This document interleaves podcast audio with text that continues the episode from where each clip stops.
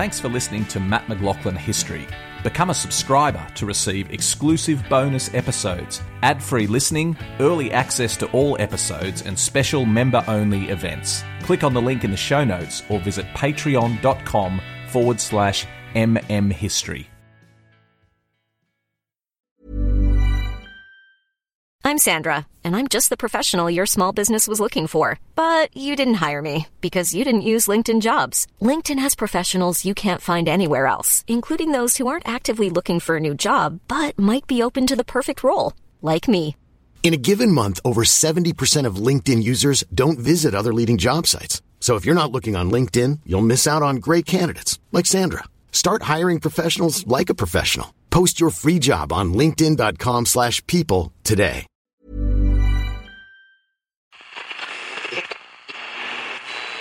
This is the Living History Podcast, broadcasting live across the airwaves.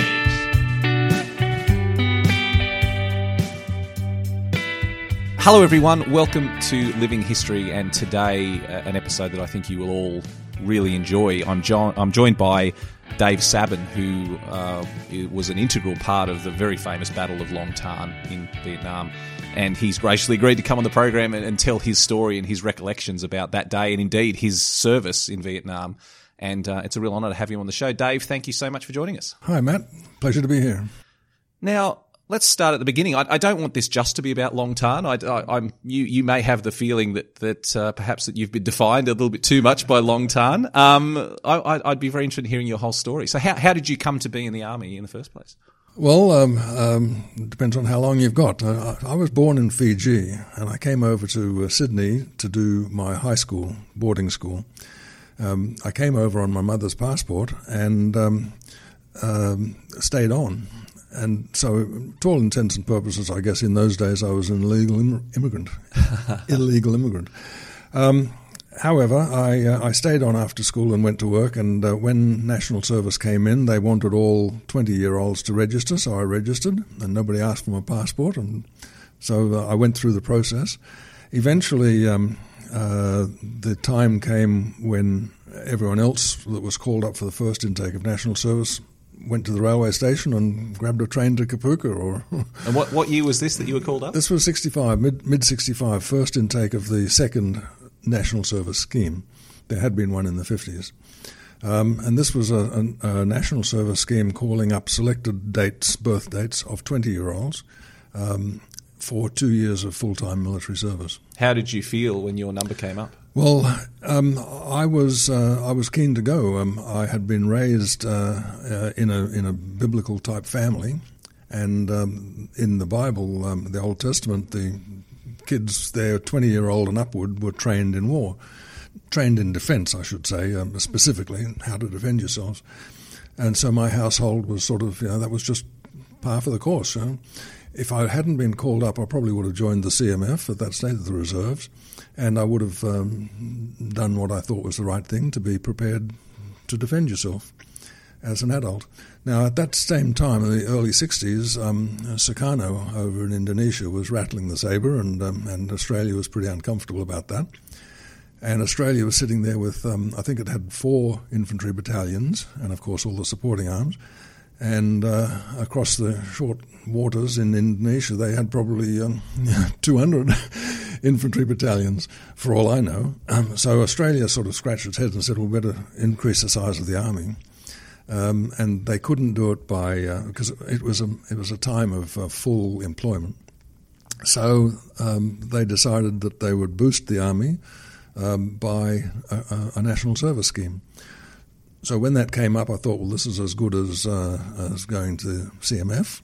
Um, achieves the same purpose, and it only takes two years, whereas CMF was you know, sort of six or six or eight years.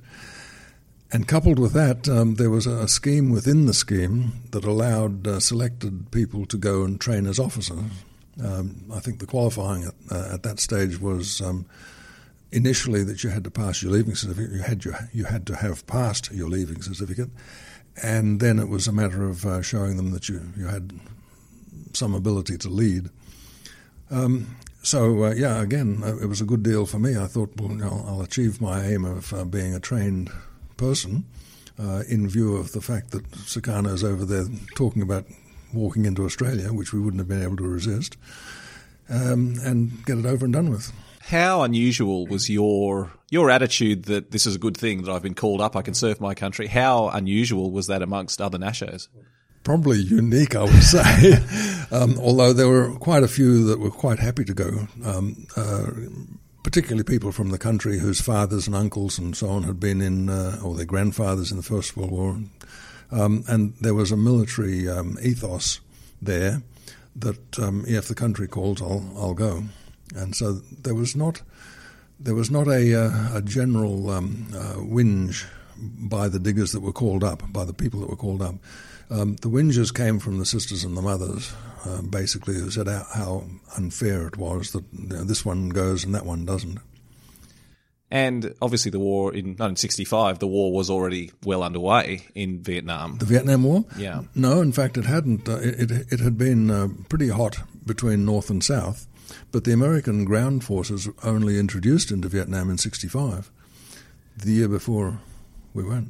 How did this idea that you should serve your country in Indonesia and, and all these very noble sentiments that you had, how did that translate to the likelihood that you would be sent to South Vietnam to fight there? Um, the the uh, expectation in the mid 60s when when uh, the first intake was called up, um, Vietnam wasn't on the horizon.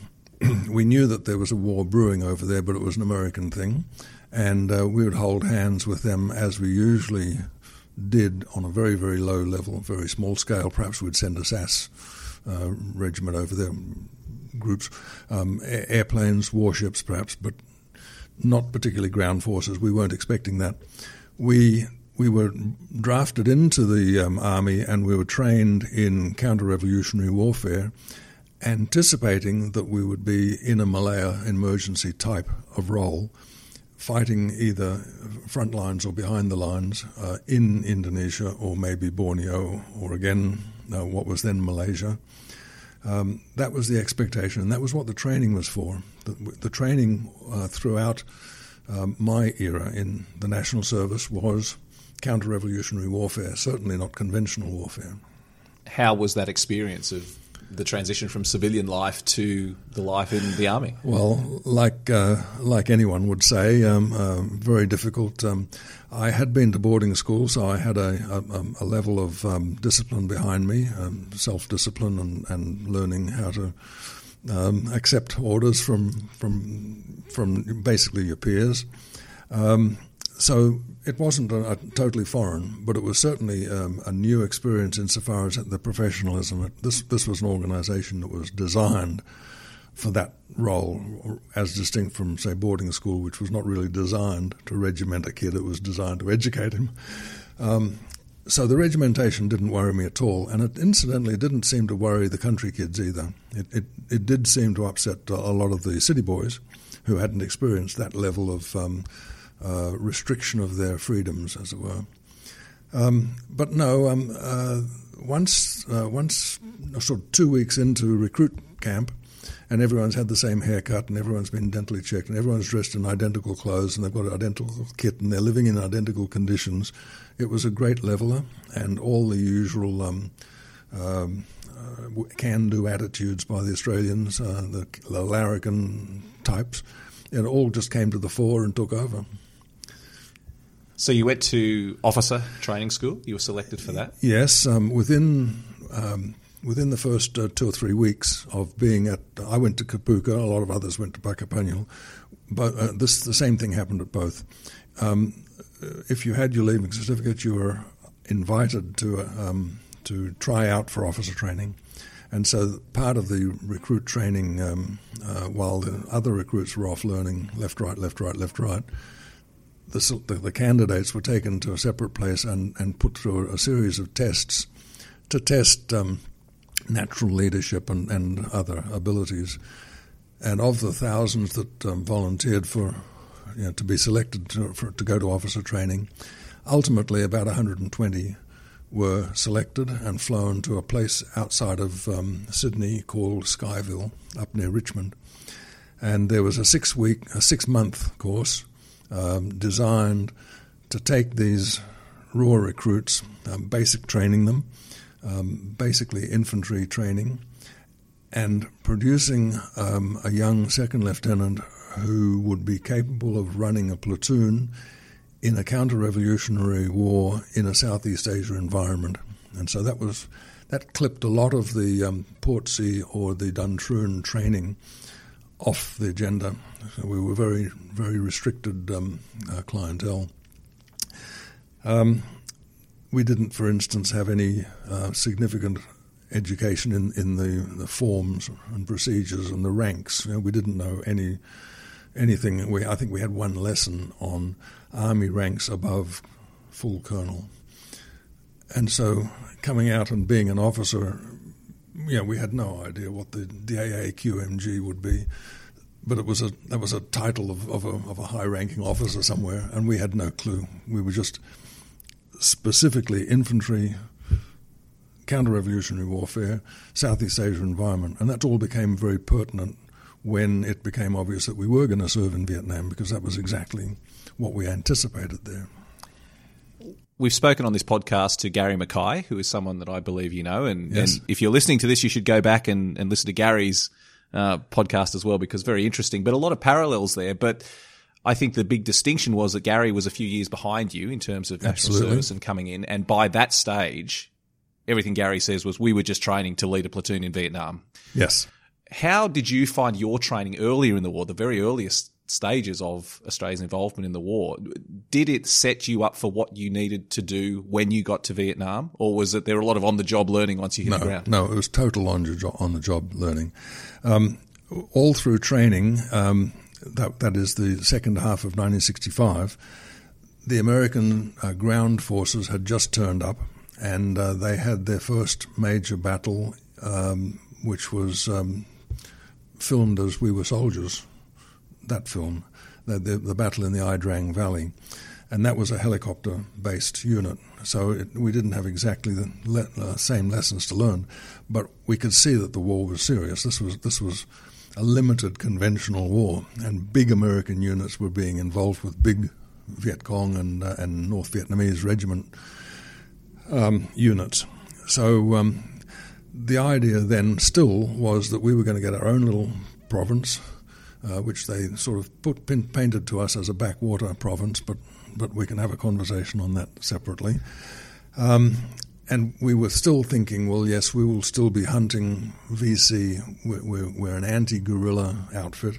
We'll be lurking in the bush looking for VC, and and uh, and if if we found them, they'd run away, and we'd have to run very fast to catch them and or, or surround them or whatever.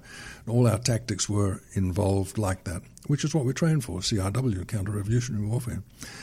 By the time Gary and company got there, the war had been going a long time, and of course the Battle of Long Tan had, had gone and been and gone.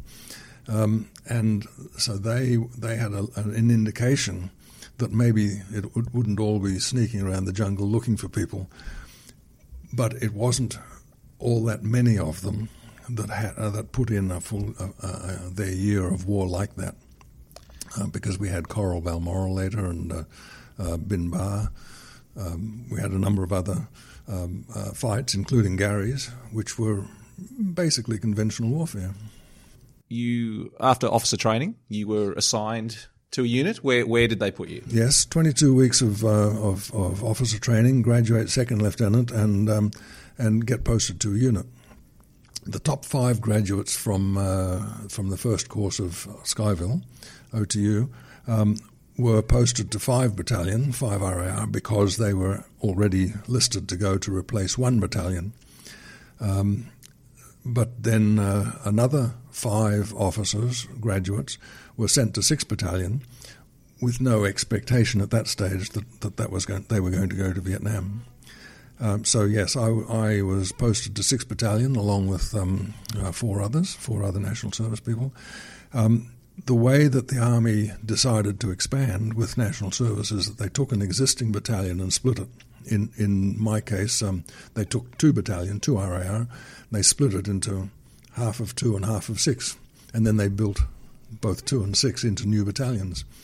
Um, the, the uh, that process went for the next several years until we ended up with nine battalions, which which fulfilled the function of national service. It expanded the army. It more than doubled it. It virtually trebled it.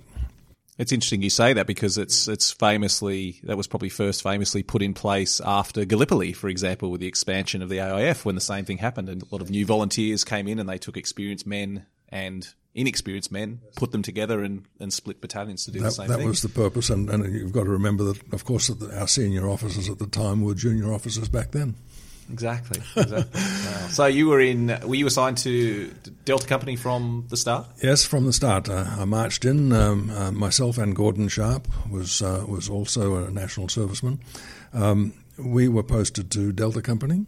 Um, a, B, and C companies each had one OTU uh, officer, and that was in. Uh, we marched in in January of '66. And it wasn't until um, um, March or April that we learned uh, through a radio broadcast, incidentally, that uh, that in fact Six was warned out to go to Vietnam because we had increased our commitment from one one battalion to two battalions uh, to the task force, and being given our own province. Uh, one battalion had been the third battalion of 173rd uh, Airborne, and they had been uh, working with American troops in out of Hoa province, and they had been constrained to fight similar in similar manner to the Americans, which over the year of operations, both sides agreed that this wasn't working. Uh, we we couldn't mount the sort of operations and, and accept the sort of casualties that the Americans took, uh, and we were much better. Um, uh, out VCing the VC, you know, lurking in the bush where they thought was home, where the Americans sort of didn't do that. They, if they if they went into the bush, they went in with a mechanised brigade, churned up the place, expended a lot of rounds, and came out the other end and went back to base. Uh, which we, we didn't do. We um, went into the bush and, and lived in the bush like they did, which surprised them and disconcerted them, no doubt. How was it when you first joined the your platoon uh, as as a as a as a Nasho you know, wet behind the ears, young officer coming in. How was that experience? I assume there were some experienced very, regs very in the. Uh, yes, in the, the, sergeants and the corporals were generally regular, and we had a backbone of regular soldiers. So each platoon was around about 50%. Battalion was just a bit under 50% because a lot of the specialist platoons, the SIGs and the mortars and anti tanks and so on, were regular soldiers, higher proportion. But the infantry uh, platoons were about 50 50. The, uh, the diggers uh, seemed to uh, accept one of their peers, you know, someone in, this, in the same intake of national service. They seemed to accept that. They realised that, um, that we had done additional training and, and we were better than them in the bush at the same level of training. So they they thought, well, there's something, you know, it, it's worth saluting these guys. We'll wait and see what happened. The the the, the bigger officers in the army, it was very nervous for them and for the officer training unit itself, because we ten national service officers, the, the five in five battalion, the five in six, were the first to go into uh, action, and so it was going to it was going to be the decider as to whether it all, worked or not. So there was a degree of nervousness everywhere. Um, basically, uh, as you join the platoon, the, the, um, if you're smart, you acknowledge that the sergeant is is really in charge of the platoon, um, and you let him have his way, and he hints to you what he wants done, and you do it without actually him giving you orders. Um, and that worked very well because w- with me because I had one of the oldest men in the in the battalion. Um, my sergeant was a was a, or he had medals dating back to the occupation of Japan. Wow. Um, some of my corporals, most of my corporals had had had service in Malaya. Um, so, you know, there was a good solid background, and they were they were prepared to put up with this guy wet behind the ears. But the wet behind the ears guy had to sort of know his place. Um, if he cut up a bit rough, they would put him in his place, and if if you sort of accepted that. Yes, he's going to salute you, but you you should beat him to the salute if you're smart. Um, so yeah, and, and the nervousness uh, um, probably lasted two or three months until you actually got your platoon, you got out in the field, and you started giving them orders, and they could see that what you were telling them to do was the right thing to do. Um, their corporals would they would look to their corporals with experience, and, and the corporals would wink or nod, and you know this, this bloke's doing the right thing. If if there was an argument developed out in the bush between a corporal and an officer, the diggers would sit, sit, sit back and say, you know, we got a dud here, we'll go with the corporal. Uh, but fortunately, um, uh, it, it, it, turned out, in all the cases that I know of, it turned out very well. Could you paint us a bit of a picture at this stage of the, the key characters in uh, in 6RAR at this stage? Because obviously, when we move towards Long Tan, individuals played pivotal roles. So could you just just some of the just for the people who don't perhaps understand the structure of how a, a unit well, worked in Vietnam, to um, who the key Long Tan? Long Tan was um, uh, basically a company action. So uh, one company, one rifle company, is one fourth of the strength of a whole battalion. So you have a battalion uh, structure that has four what they call rifle companies, A, B, C, D, and then it has a couple of other platoons, uh, co- companies um, based on administration and support and so on. Within each company, um, the company commander obviously is God. In Delta Company's case, it was Harry Smith. Um, I talked to Harry Smith, talk about Harry Smith because um, he was a bit of an anomaly as well. He had been in the earlier intake, the 50s intake of national service, and he'd signed on and become an officer. And um, um, in his uh, course, uh, in his career, just before being transferred to 6th Battalion, he had been in 2 Commando, uh, which is um, a CMF outfit training recruits up to commando standard. And so when he came to 6th Battalion, when he was transferred to 6th Battalion in uh, late 60, 65, he came into infantry with commando in his head. And his, his basic um, premise was in my career, I've taken guys off the street and I've trained them to commando standards.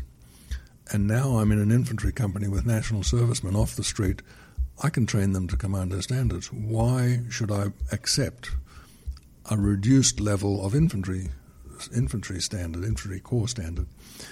So he came in with this idea that um, that uh, we can be the best you can be. Now, don't settle for average. If you can do better, be better.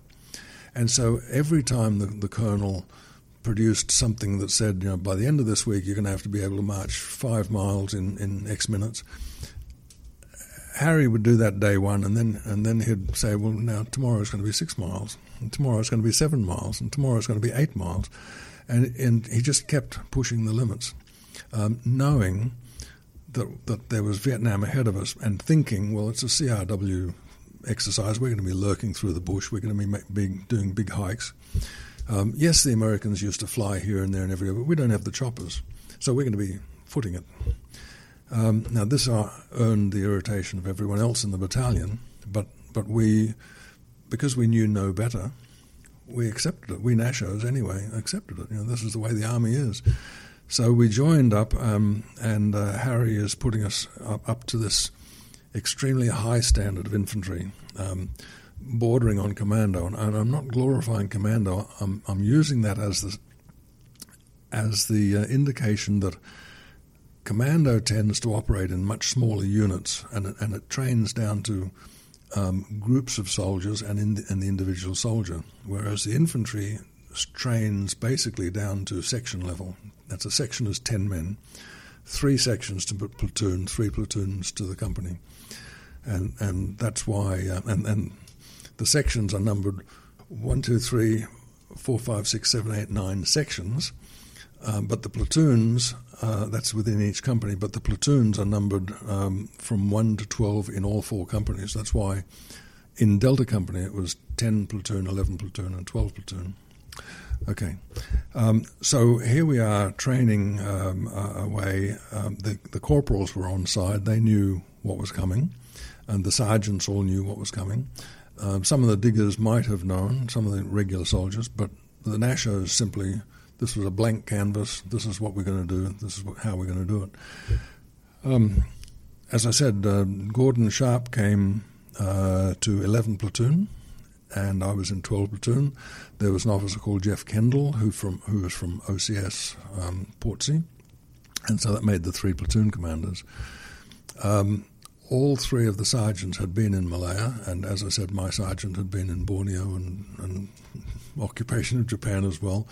Um, a lot more experienced. Um, uh, the other two were um, uh, Rankin and Buick, and they were respectively. Um, Rankin was in 11 platoon and Buick was in 10 until we had got to Vietnam. And then shortly after we arrived in Vietnam, the company commander changed Rankin and Buick, swapped their platoons. So at uh, at the battle time, it was um, uh, Kendall and Rankin in 10 platoon, um, Sharp and Buick in 11 platoon, and myself and a bloke called Paddy Todd um, in 12 platoon.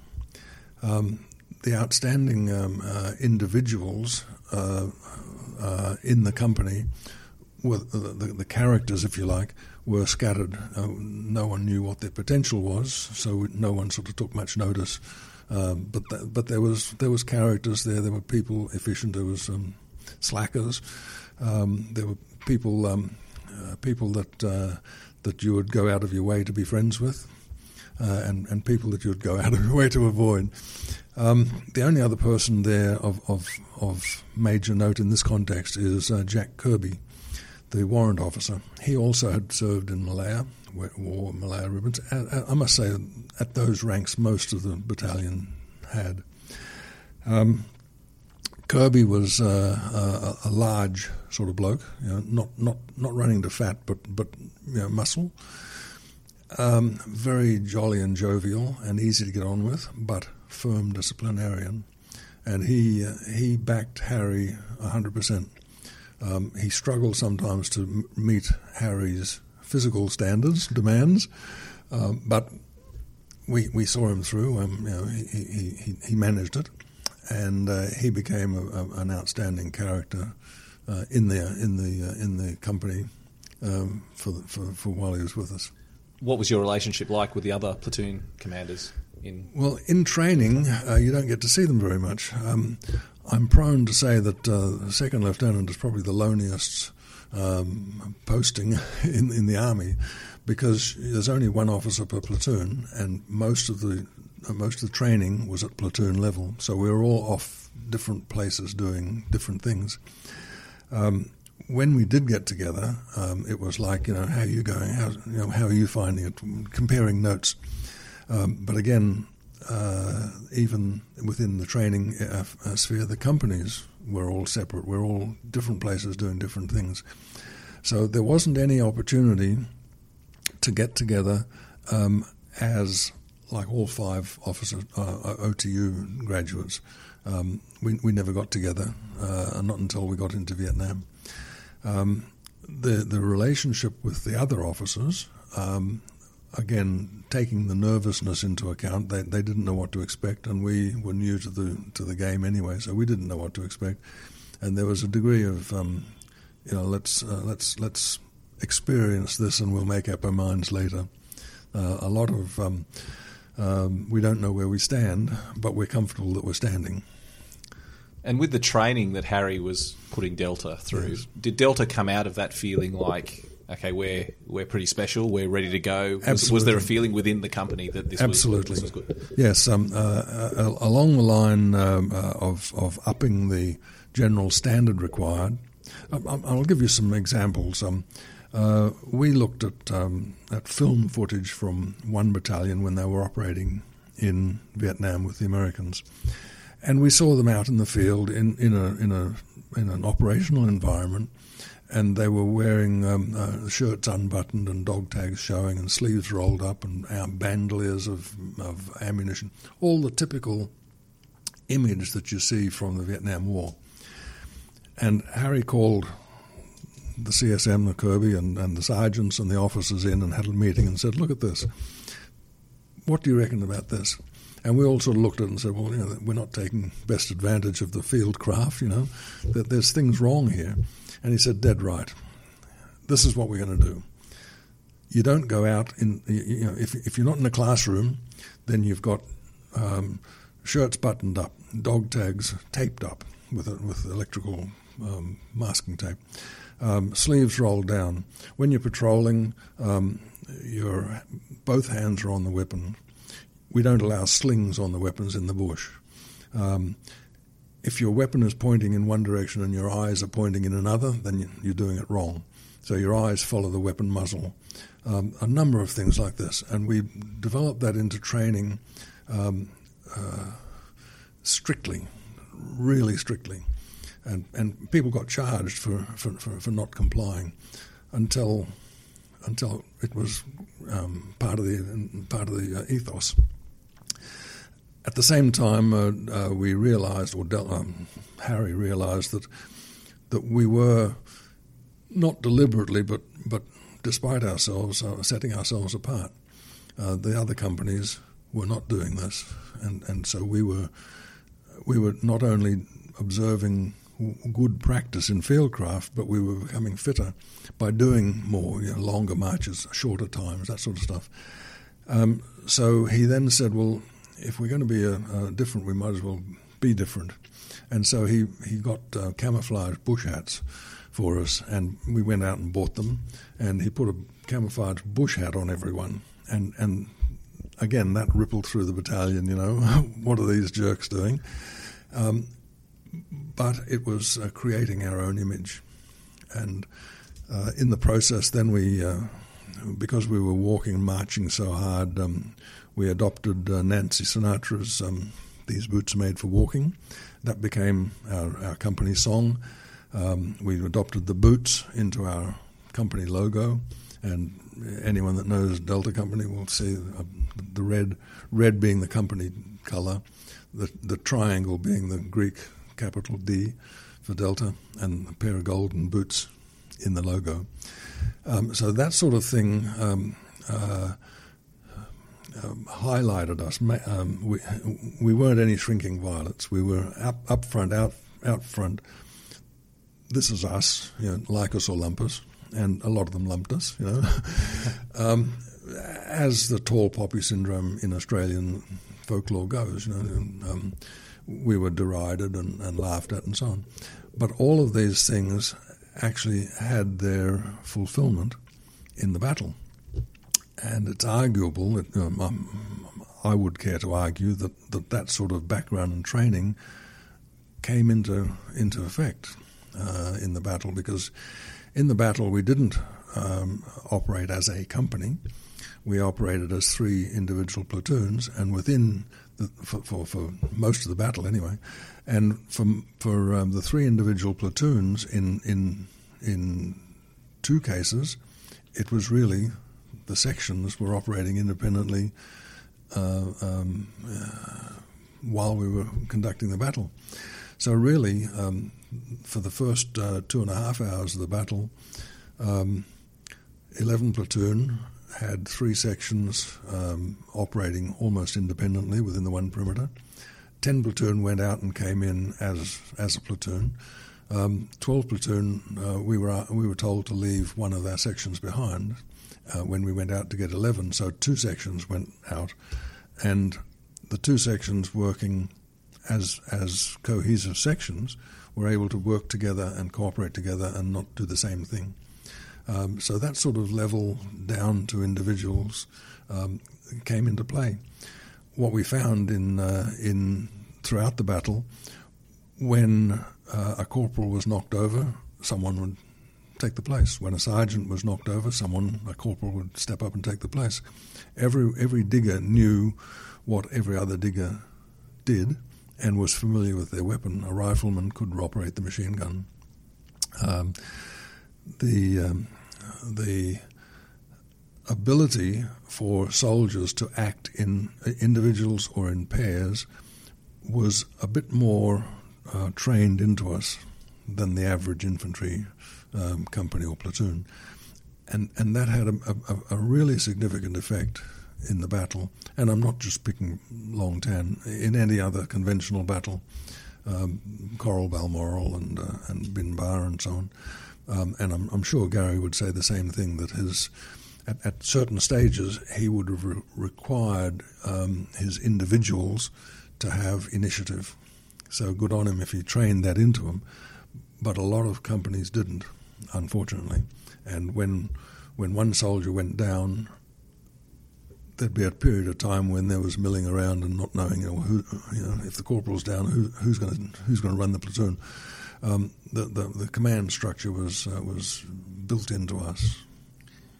So you finished training and sent to Vietnam. How Yes. how how was that transition to Vietnam? How did that take place? Um, we we were advised that Sixth Battalion was warned for Vietnam uh, sometime around about Easter time, I guess, and so we had a, a number of months to to, to finalise our training. Now, up to that stage, we had been concentrating on the individual, bringing him up to infantry corps standards, and um, getting the sections established so that corporals then knew how the sections were going. It wasn't for a couple of months that actually the the platoons operated as platoons. But then, as soon as they uh, warned us to Vietnam, then it became um, company and battalion operations and exercises and training. So um, uh, the the period between um, Easter and, and May were was devoted to um, but uh, company by company training and culminated in a battalion exercise up at uh, Tin Can Bay. So it was all very hectic, very uh, very little leave time, no no home time, um, or limited home time. And uh, finally, the, the time came to go to Vietnam. You know, we were flown out, um, apart from the advance party, um, we were flown out a company at a time, uh, you know, day by day, um, from Amberley to um, to Vung Tau, uh, and assembled in the in the beach area at Vung Tau um, in early June. Now, the battalion had only been raised on the 6th of June, 65, and within a year it was celebrating its first birthday on the 6th of June, 66. That's 6th Battalion. Um, but as we uh, um, uh, arrived there, we got um, into this, uh, um, a series of, of training uh, well, we had to acclimatise, of course. That was that was theoretically supposed to be about two weeks to acclimatise, which which you needed really, and learn all the American uh, call signs and, and radio procedures and so on. How to call in American artillery, um, how to talk to American choppers, simple stuff. You know, we we, we call a landing zone an LZ, they call a landing zone an LZ. And if you talk to a, a, an American chopper pilot about uh, the LZ, he would have not known what you're talking about. so, you know, we had a lot of that sort of stuff uh, to learn. Um, Five Battalion had been there about a month when we turned up, and they had started off the um, the uh, task force base at Nui Dat. Um, that came under threat uh, in mid June, just as we were arriving, we were sort of getting through our acclimatization and, and um, range shoots and so on. Um, and we, so we were called, we, 6th Battalion, was called up to Nui Dat early because of the threat of, um, of, a, of a base uh, in uh, assault. So, uh, yeah, mid June we were there, and from that we, we then had to establish the base uh, at Nui Dat, which was just a bare rubber plantation when we got there. So we apart from the security, we had to patrol um, out and clear the, the nearby uh, environment. But at the same time, we had to wire as we could get stores, um, dig uh, pits, um, make you know make uh, a home as we could. And of course, it was just coming into the wet season, so drainage was a very major thing, and everything had to be done by hand. Uh, so it was just a, a, an absolutely hectic time, talking about literally 24 by 7 uh, uh, for, for weeks on end. What were your impressions of Nui Dat and this base that they'd set you up in in the middle of Phuoc Tuy province? There was no reason to uh, to, to complain about uh, where they'd picked because for, for, the purpose it was it, was it was adequate to the purpose. Um, you keep in mind the strategy that we adopted, which was um, uh, first of all, we are there to separate the civilian population from the enemy population. The enemy infested the bush, the civilians infested the towns and villages. Therefore, our strat- strategic task was to build a notional brick wall around the civilized, the civilization areas, the, the, the towns and villages, which were concentrated in the south and the southwest corner. And we were going to occupy the area between them and the far bush, which was NVA VC territory, uh, other than a few settlements which we had to account for. Um, so from that point of view, Nui Dat was the right place. It, it, had some flat land, it had some high ground, it had some water. It was what, basically there were only two places that they could have chosen for the purpose, and one was the, the rubber plantation at uh, Nui Dat, and the other was the rubber plantation at Long Tan. There were only there were only two logical places, and it had to be serviced by a reasonable road. Um, the fact that we were uh, coming in and setting up a base uh, didn't disconcert us again because we knew no different. But the Americans were flabbergasted that, that, that we were going to come in and, and we were going to actually set up a base in the middle of the, the province and operate out of there. Because what they would have done is that they would have, because they've got the um, the infrastructure to do it, they would have sat at Vung Tau on the airbase and built a camp there, and then whenever they wanted to do an operation, they would have airlifted over to where they wanted to do it, and they would do it, and then they'd come home. And when they came home, they would be um, uh, in, a, in, a, in, a, in a typical American base. Um, we, we said, no, that's not good enough. We're going to um, leave our logistics people at Vung Tau, all our service um, workshops and Q stores and so on, and we're going to take a limited number forward and establish the base there, which meant that it had to be self defended which means it would need a lot of wire and a lot of preparation time and a lot of ground backhoes and you know, front end loaders and so on. And we got the bush and we got the rubber, but we didn't get the backhoe and loaders and um, the, the backhoes and so on. Um, and the basis uh, again was um, well, we can't have mechanical equipment up there until you can secure the base. And we'd say to them, well, we can't secure the base without having the back end loaders. That and sounds very uh, un, army like. That sounds like a typical standoff. Um, look, the, the, the, the, early years of the, of, or the early months of the task force base were exactly, one, one could look at it and say, what a schmozzle. They didn't have enough stores. They didn't have enough wire for us. They didn't have enough machine guns. We couldn't we couldn't dig and patrol at the same time, so we had to reduce our patrolling uh, which meant our security, so that we could have diggers at base actually digging the, the, the rifle pits that we needed to defend ourselves. Um, we didn't have spare machine guns that we could we could go on patrol with some machine guns and still have machine guns defending the base. Um, up to Long Tan, the the base wasn't even fully wired. Uh, it was it was um, probably um, eighty percent wired, and that wire was only um, like a two strand cattle fence a three strand cattle fence, um, a couple of feet apart with some co- uh, coiled wire, concertina wire in between it. That was all. That was the total depth of wire uh, surrounding the base until Long Tan gave them a hell of a scare, and then suddenly they they realised that we needed some, some more wire stores and so on, and, and stores started coming through. Um, the, uh, the, the fact that we had established a base far too big for the troops that we had, only two battalions, and the and the base was um, I don't know maybe uh, five uh, five square kilometres, um, huge base to be defended there. Um, the artillery positions needed infantry protection, and, the APCs also needed infantry protection. There was a big gap in the wire underneath the Nui Dat hill itself. Um, it was let me put it this way, it was a very amateurish deployment conducted by the government not having enough money to, to, to, to, supply us and the army not having enough troops to to cover the area that they wanted to defend.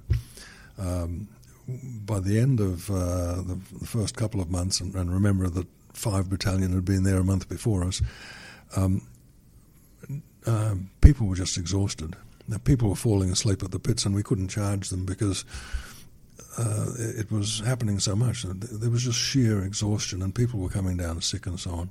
And it became it became uh, required that that they had to sort of suspend operations a little bit and, and take people back to Vung Tau for a bit of you know, two or three days of relaxation or rest, R and C they call it. Um, uh, and and that again played into the, the timings of the Long Tan battle because um, Long Tan happened in August. The, the, the, the, task force base started to be set up in May and, and uh, was was replenished in June or, or uh, reinforced in June, and that already had a um, that already planned to have a go at it, which is why Sixth Battalion was brought up early. And so it's it's fairly obvious when you look at all the signs that they were they were going to have to take us out. The NVA had to take out this, this new base before it could get really established, and so August was uh, was you know, the, the, the, chosen time, which is why that explains the, the timing of the battle.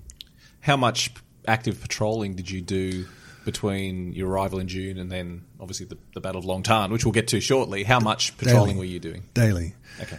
Um, as I said, the the, uh, the the, the method of uh, of operations was by companies and by platoons, so that all the companies were given different tasks, and within the companies, the platoons had different tasks. So, for instance, a, a typical um, patrol pattern for for a, a, platoon in the early days was um, day one, you'd go out and you'd patrol an area all day. Uh, that night you'd ambush, so you'd be awake all all night. Uh, no no sleeping on ambush. You would then come back by lunchtime this day two, and you'd be put into the the pits, um, uh, you know, de- de- developing the defences. So that's your, your second day gone. Um, overnight, you'd defend the base, which meant that you had uh, two hours sleep on, two hours sleep uh, awake off on, on sentry. So all the diggers would have had, um, say, three two hour sleeps during that night, not having slept the night before. Uh, and then into day three, um, half the platoon would be on battalion uh, jobs like like setting up the Q stores and, and you know, digging the mortar pits and so on. And half the platoon would be on company level things rather than the platoon forward defences like digging latrines and digging trenches and so on. And then that afternoon, um, a half platoon, platoon would go out again for half the day. And then you'd come back and you'd probably be defending somebody else's perimeter because at that same time companies would be out on operations and leaving their perimeter vacant. So in three consecutive nights, you've been awake for one night and you've been three two-hour sleeps on the other two nights. Um, and that, that was that was by three days, three days, three days, three days, three days. That was rolling. Um, so yes, you know, um, it was just absolute, totally exhausting. And, and remembering that we're coming into the wet season, the humidity is hundred and something percent. Um, uh, the heat is something that we, we, none of us was used to, and we're uh, under the nervous condition of uh, you know expecting contact any time. How much contact were you having in those initial patrols? Um, not not very much because the uh, enemy was also um, uh, not fighting us. They were content, or they were intent on wrecking. They needed to find out what we were doing, so they were sending small patrols into base to find out what we were doing. And if they saw us, they'd run away because they were only recce patrols. They weren't fighting patrols. Um, we were out there doing fighting patrols, but but typical counter-revolutionary warfare, which is what we trained for, um, we couldn't get them. We, we couldn't find them. Occasionally, we, we surprised them, and we had some contacts um, when we were clearing the, uh, the, the village of uh, Long Phuoc. Um, uh, we had a couple of contacts because they didn't know that we were there, so they just walked in, uh, owning the territory, that sort of stuff. Um, but yeah, the, the, the, basically the level of uh, of contact was fairly minimal and that's explained by the, the fact that the, those that we contacted were not fighting patrols. They weren't out to fight us. They were out to find out what we were doing. Now, that's not surprising because the same thing happened uh, in, uh, a couple of years later at Coral Balmoral. They flew into an area that the, that the VC weren't expecting us, so therefore the early contacts for Coral Balmoral were all recce patrols, uh, um, uh, they would run away. They wouldn't stop and fight. Generally, I mean. Um, so that's not, you know, that. In in retrospect, you can see why why they're doing it. Um, also, one of the uh, strategic uh, issues that we had was that they set up the base right on a north-south road, one of the province high- highways, and so and they didn't close it. So all the um, the uh, um, bullock carts were still going between Binh Ba in the north and, and uh, Hoa Long in the south. And of course, yes, we were checking their IDs, but uh, uh, AVN IDs, the, the, South Vietnamese Army uh, um, IDs were easy to come by from your cousin or your brother who was there because they were sharing the, the, the load. Um, but any, you know, any number of people could have just sat on the top of the car, the, the bullet carts, and, and with the correct ID cards, and just watch what what was happening as they trundled through the base, and they could count all our artillery and all our APCs and where they were and where headquarters was and so on, which all came out when they mortared us on the on the morning of the 17th.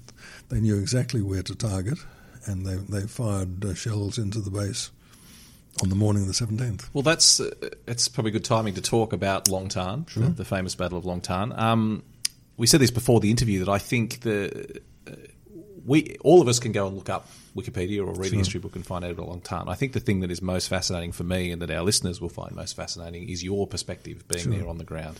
Because it's a rare thing. This is an iconic battle in Australian yes. history, and there are not many veterans remaining from iconic battles. We, we can't speak to a digger who who landed at Anzac Cove, or, or, someone who slogged through the mud at Passchendaele, or even many blokes who fought on the ridges of Kokoda. Yes. Um, so I think it would be fascinating. So that first chapter, the the the, the, the, the battle opened with the, the shelling of the base. Yes. What what were you up to at that time? And I assume that took you by surprise. Well, yes, um, we we were in the background. You're always expecting that they'd lob in a mortar bomb or two um, from somewhere out the, out far. But um, on the morning of the 17th, they uh, they actually put a, a, bombardment in against us. They had uh, several mortar tubes and a couple of um, recoilless rifles, and they targeted what they could see from the road. Um, uh, as they traversed it, so they they targeted um, the task force headquarters, the artillery engineers, um, the APCs, the SAS, lines, which were at that stage in with Task Force headquarters, not on the hill. Um, so this was a, um, uh, a, a, deliberate um, uh, event, which we then had to decide: well, whether is this a precursor to attack, uh, or is this inviting us out for a fight? Um, I was uh, defending the, the, Delta Company perimeter at the time, which was part of that three day rotation. And uh, my task for that for that morning was um, when I heard the primaries go off and I heard the uh, explosions happen. I took um, um, bearing compass bearings on both noises um, and reported that to headquarters. And then other places on the perimeter would have done the same thing, and they would have triangulated the the the, um, uh, the, the bearings to find where they were being fired from, and then fire counter bombardment onto that bearing and that was effective. That happened, and that was effective. But everyone stood to for the rest of the night, thinking that there might be an attack that morning. That's the, the, the early morning of the 17th. When no attack eventuated, um, then they diverted one of the companies to go and look for where the task, where, where the base plate positions were, where they had mortared us from. And Bravo Company was given that job, and Bravo Company went out and, and did locate the places where they'd fired from. But a combination of two things. Um, uh, first of all, this is the first time it had happened, so everyone was a little bit um, mystical about what, what's going to happen. And the other thing is that I, I, talked about the exhaustion of the troops. At this stage, half of Bravo Company was due to go down to Vung Tau um, that uh, that afternoon, but they delayed that until the next day. So Bravo Company went out and located on the 17th where they'd where they'd been but couldn't do anything about it. Half their, their company had to come back.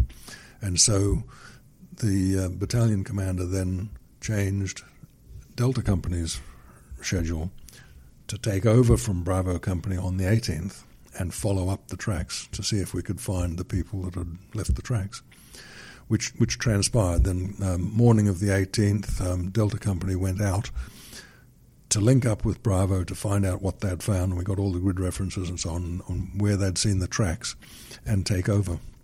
Uh, the, the idea, the orders that we had were follow up the tracks from the base plate positions. Um, and when we got there, we, we and we, we transcribed them onto a map. We realised that all the all the tracks leading from the base plate positions where the enemy had withdrawn after firing at us, they all skirted the rubber plantation and went up to the northwest, or the northeast, I'm sorry, up towards the second, above the second Nui Dat.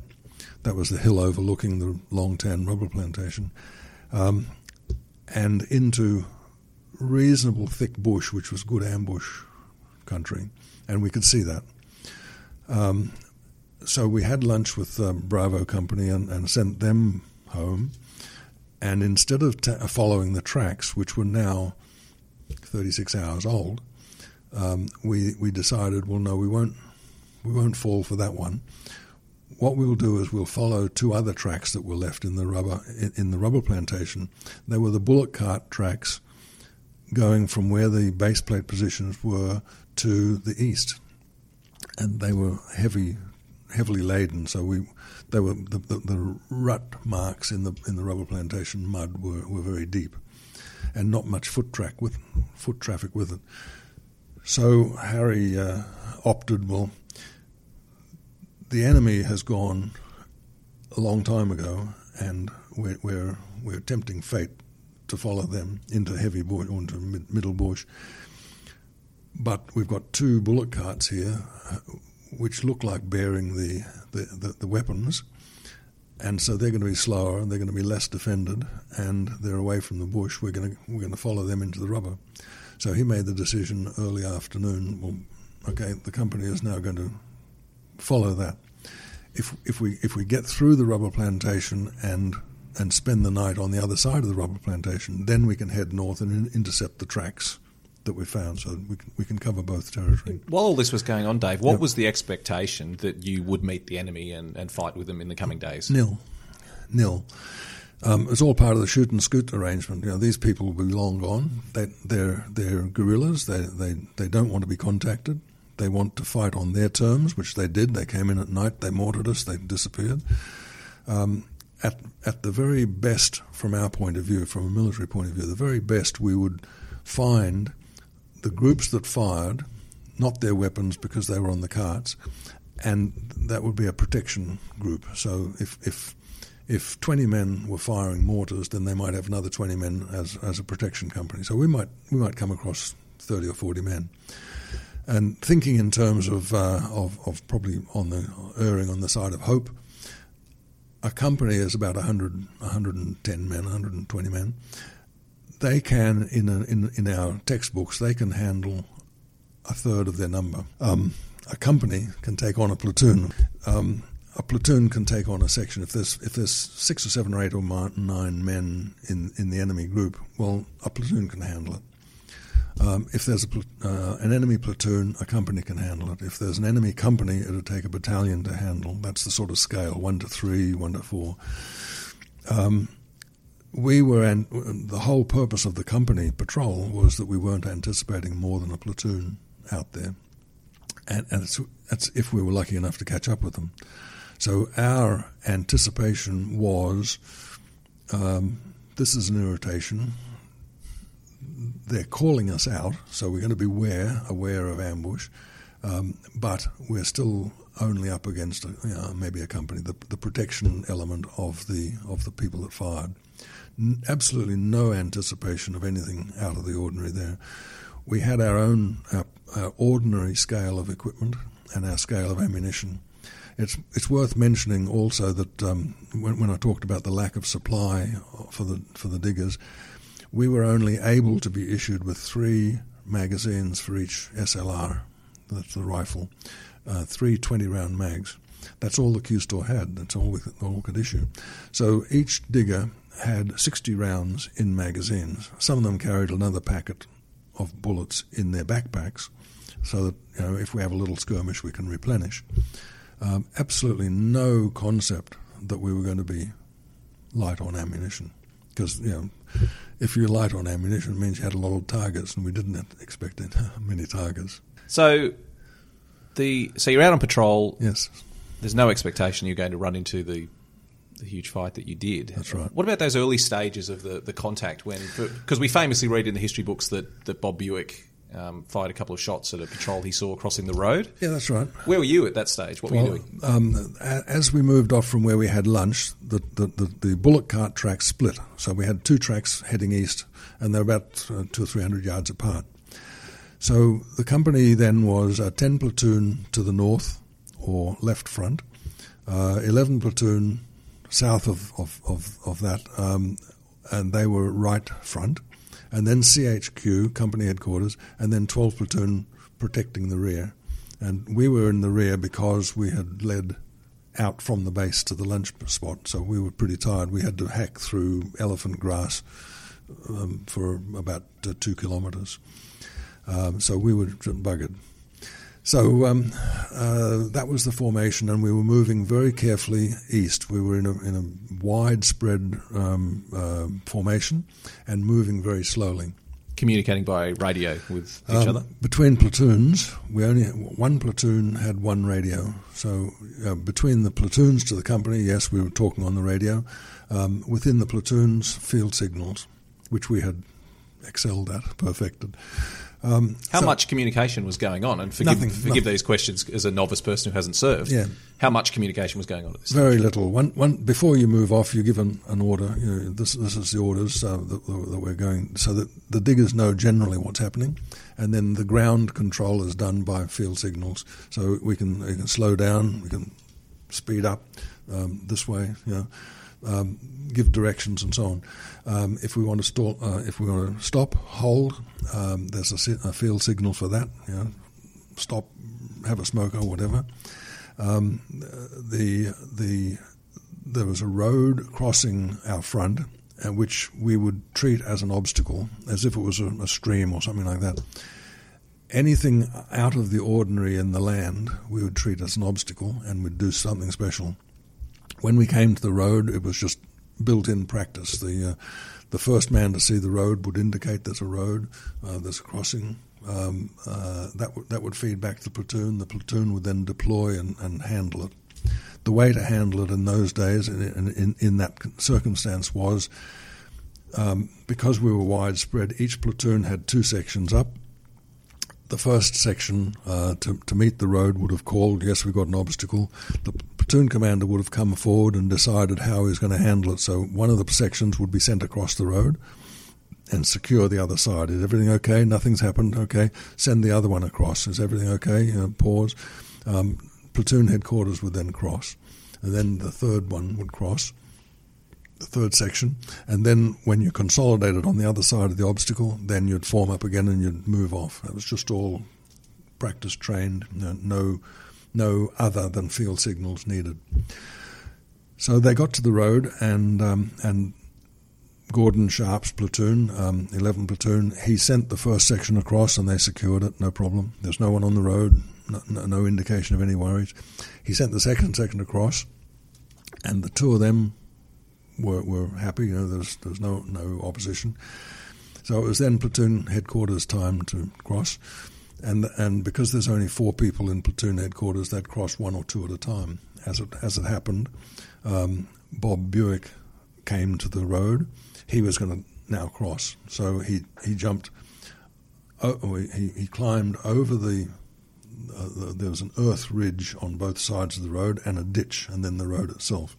So he, he crossed over the, the, the, the hump and into the ditch, which was overgrown, and did what the kindergartens teach you, you know, look right, look left, look right, it's all okay. But as he as he was doing that and hidden in the bushes in the ditch, um, uh, a half a dozen enemy soldiers came up over a very slight crest, about 150, 200 yards away, 100, maybe 100 yards away, and they were just walking. You know, they were they were just ambling along, smoking, rifles over their shoulders, talking to other, chatting, you know, grouped. They obviously weren't expecting any any troubles at all.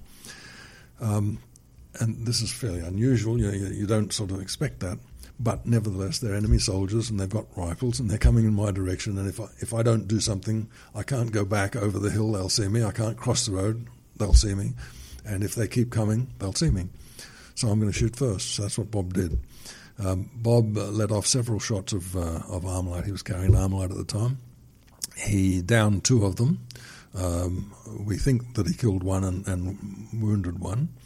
Um, the enemy's immediate action was to rec- retrieve the two soldiers and uh, and cross the ditch and fence and run to the east. In the process, leaving uh, an AK-47 behind that was dropped by one of the soldiers.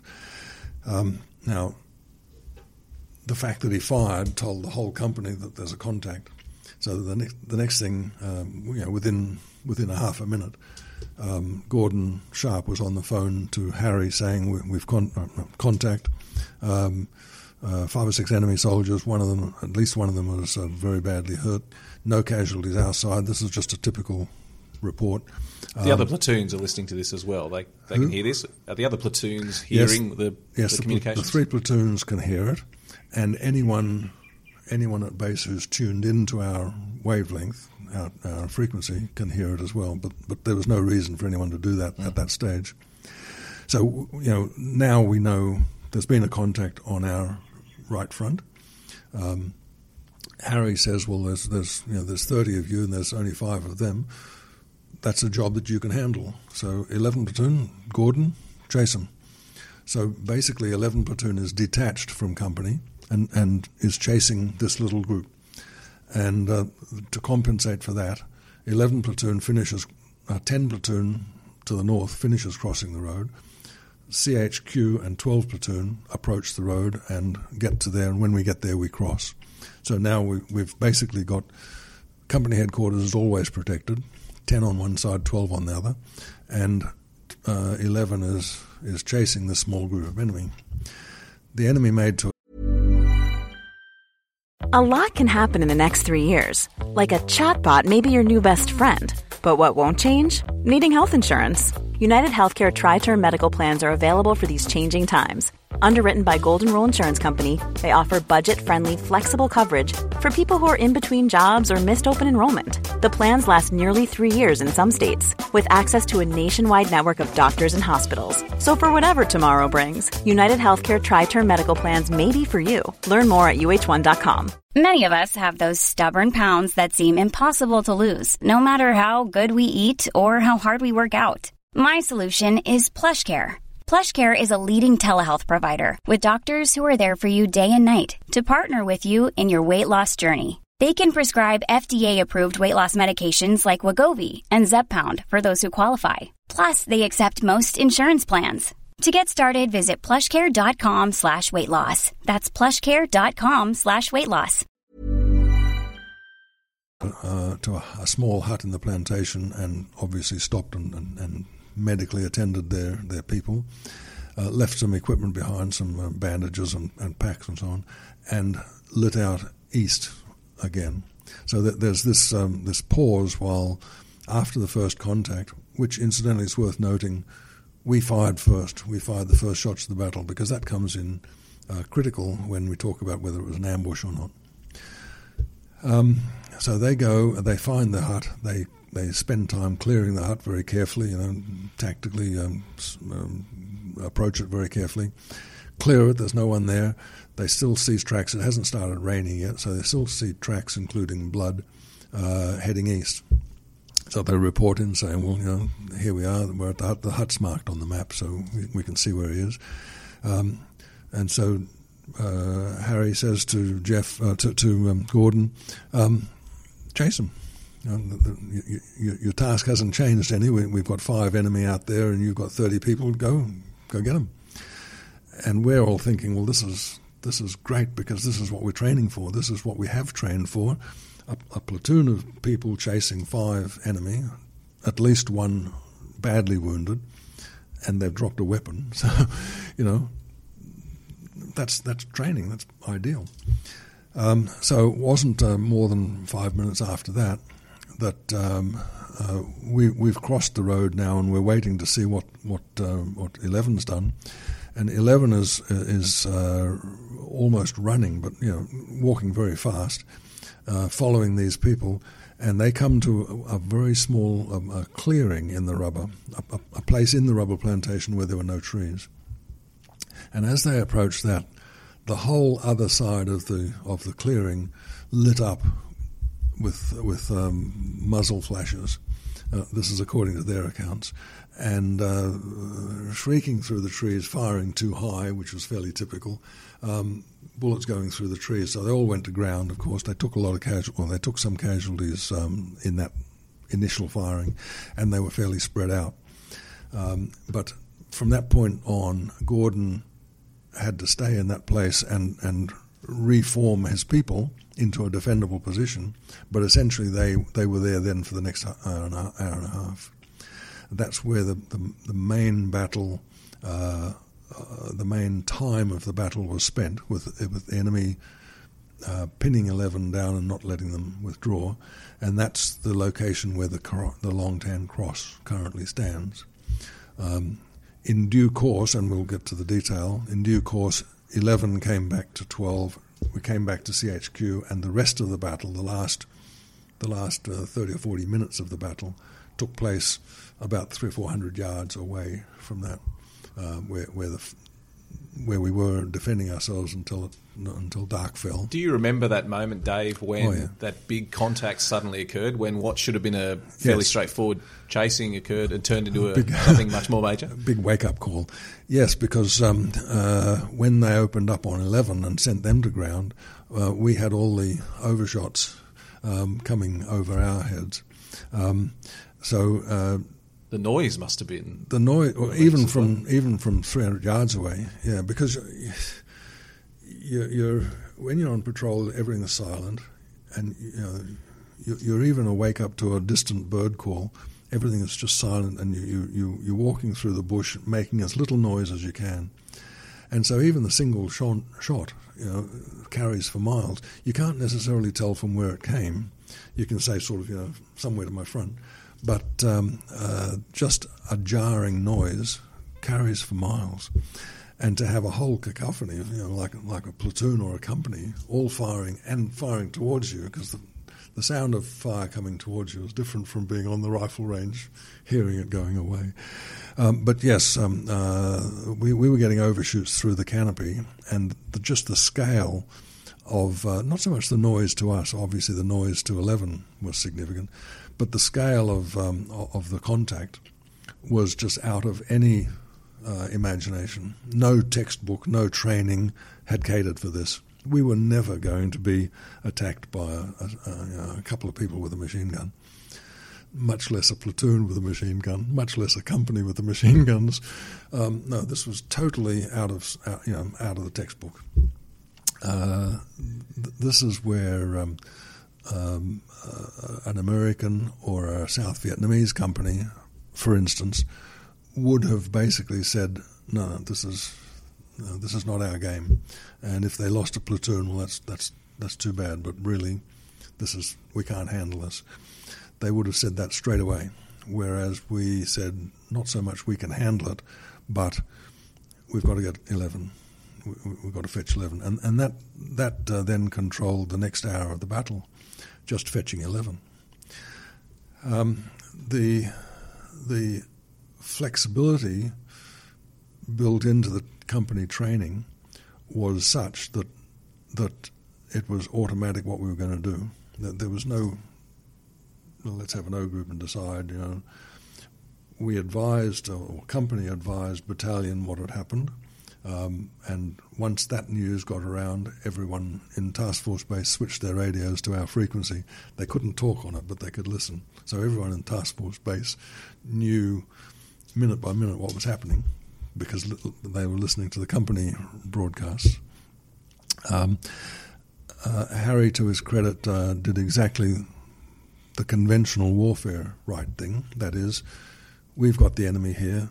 Yes, they've pinned us down at the moment, but that's only a minor detail. You know, we're we're here, we're operating. We know we're ready to take reinforcements if you can get us reinforcements. He called for reinforcements. He called for uh, artillery support, which is standard practice anyway. As soon as a platoon came into contact, it, it wanted artillery support. Um, uh, within minutes, uh, we uh, he knew that we were going to be wanting more artillery, um, and so long as there was an airstrike going, we, yes, we'd like an airstrike, and uh, um, yeah, uh, how are the reinforcements going to get here? We can we can uh, chopper them to the nearby where we had lunch. That's a, that's about a thousand yards away now. They can chopper into there and get to us, but we don't have the choppers. Um, uh, if you put them on APCs, there's only one place in the river that they can cross, not in, in the in the bush, only in the paddy field. Uh, all of these things are sort of just automatic. You know, this is what Harry's talking to, to battalion about. In the meantime, um, uh, company headquarters and 10 platoon and 12 platoon moved forward and consolidated. So we've now got a defended position uh, partly for our own security, but also expecting, because the enemy tactics were, if they've got someone pinned, they'll, they'll send out in flanking movements, and we could we could be there um, uh, defending against the flanking movement. But the next priority in Harry's mind was, well, we, um, this is bigger than 11 platoon can handle. We've got to get 11 platoon out. So that's why I said the next hour of the battle is basically fetch 11. Now Harry had two options. He could uh, he could take the whole company and move north, or move towards the the, the, the firing, or he could have a flank movement, uh, send a flank forward, fire across the front, give eleven space to move back. Now, while he was making that decision, eleven came back. Oh, it started raining. That, that's when the rain started. Um, 11 came back and said, uh, not only is there more than a company in front of us, but we can see another company moving to our north, getting ready to do a, do a flank attack on us. Now, that's dangerous for 11, but, but in Harry's mind, he's now saying, well, there's at least two companies, and there's chances are there's going to be reserve forces, so there's at least two companies there. I can't handle this. So I need more people. So he, he, he's uh, he's rung up the battalion commander and said, "Remember those half Bravo company that we've just had lunch with? Send them back." Um, that didn't happen, but but Harry asked for it, um, and also told him, "Well, that's a bit senseless now to take the whole company and move forward to eleven, because." If there's two companies there, there's bound to be three because there's three companies in battalion. Um, why would they operate in two companies? And so we're just setting ourselves up. Three companies there can take on one of my companies. So we'll be, we stand the, the chance of being surrounded and and uh, and destroyed. So his next option was to try a flanking movement. So he took ten platoon and sent them left hook.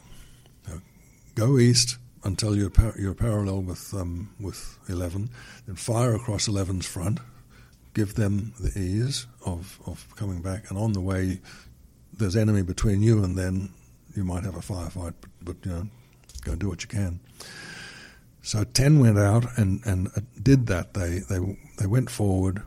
They, they hit the enemy that was forming up to assault uh, 11 from the north, got into a major firefight there, and then they also were being flanked. So there was obviously even more people. So that's how our our concept of the enemy forces grew, you know, from little to, to bigger to bigger to bigger.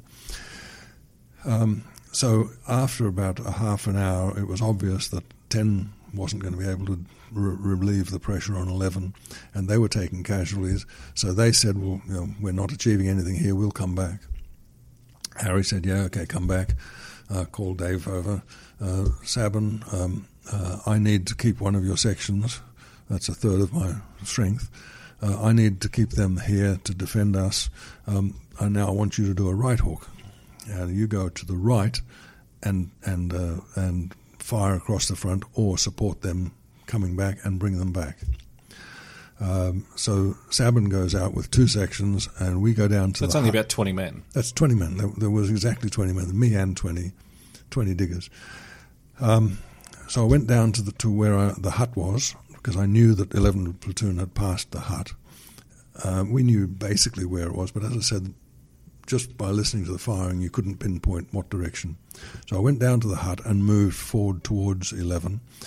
And then at that percent time, I was probably 150 yards behind where 11 was, and we encountered um, forces that were in, uh, encompassing 11. They're coming around the sides. Um, and we saw them on, on two fronts, so we knew where 11 was because they were coming around. And I had two sections with me, so I set one section up against one group and one section up against another group. And when we fired on them, the enemy obviously went to ground and, and, and dispersed. And the enemy's perception then, at that stage of the battle, would have been they've got a group of a, a group of people uh, there engaged in a firefight. They've seen enemy to their north, a couple of hundred yards, um, who they're now chasing, and now there's another group a couple of hundred yards behind them. So there's there's three unknown sized groups of enemy. So the enemy is thinking, well, we're up against a big force, like a big. They didn't know whether it was a company, you know, each one. Um, so the uh, the enemy now basically had to a, a decision to make. Are we going to pursue this battle? Because they're already on the on the hurting side. We're, we're having artillery calling in, and, and they're being hit. Um, so do we stop this and go away, or stop this and resume what we were going to do, or do we have to handle this? Their decision obviously was we've got to we've got to handle this. So they persisted. Just paint a picture for us, Dave, about what it was like to be on the ground. So you've had that contact. Right. Now the artillery is coming in, which Artillery's must have coming in. Yep. which must have destroyed half of the world in front of you. I mean, what was that perception Um, lying on the ground in the mud at Long Tan in the rain Yeah. when that was all happening? At at this point, um, um, I can't speak for the diggers really, but for me, uh, at this point, training took over. You you don't think in terms of um, of uh, how am I being hurt and am I going to get home and I wonder what my wife will do if I die and that sort of stuff. You, that that's not part of the equation. What you're doing now is you've got a job to do, and your your training is such that you're going through a series of um, what they call an appreciation. Uh, you're going through a series of subjects which keep you up to what's happening. So you think, what's changed? Basically, you're, you're fighting something and you're saying, what, what's changed? Has the enemy changed? Can I see more enemies? Is there less enemy? Are they in a different position? And now I know what the enemy is. What my own forces? Uh, have, have I had any more wounded? What, what's my current strength? All my weapons operating and so on. Um, and then there's numbers, there's subjects that you don't have to worry about. Um, are the diggers fed? Are they are they watered? You know, have they had a drink? Are they, are they rested? And so on. Forget all those things. And so it becomes enemy, friendly forces, weather, terrain. You know, what's happening as the ground changed? We'll know we're sitting one one spot. Nothing's changed. Um, and and as a commander, you're cycling through this, and you're, you're you're totally busy because it's an endless loop. When you're finished considering one thing, you, you move on to the to the next in the in the line. Are you actively fighting at this stage? Is Dave Sabben firing his Um, no? Dave Sabben isn't. Um, um, my diggers are because they're firing at uh, at small groups, twos and threes, of of the enemy probes coming around the side of eleven. So they're they're not fighting patrols either. They they move around until they realise that they're being fired at from a different direction, and then they either die or go to ground or run away.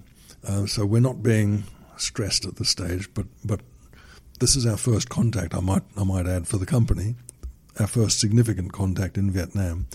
Having been trained for CRW, you know, we're gonna ha- we're gonna have difficulty finding these buggers, and when we do find them, they'll run away. And here we are trying to burrow into the ground, hiding from these buggers that are coming looking for us. So all the training is turned upside down, but the elementary field craft and so on takes over, and you realise um, you got to you got to act in accordance with whatever's happening. The experience of uh, of of being on the ground um, under the heavy the, the, the rain is increasing in, in pressure, um, and these people are coming out to look for you, and you're in your mind you're you're using all the um, the skills that you've got um, as second nature. So you realise that if they're looking for you, you're not going to get up and run away.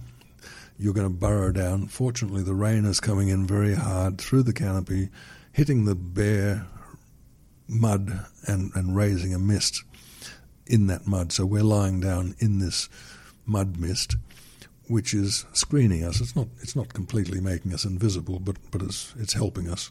So while we're while we're being helped, we won't help ourselves if we get up and advance or retreat, either way. So we're sort of here, you know, we, we can't get out of this.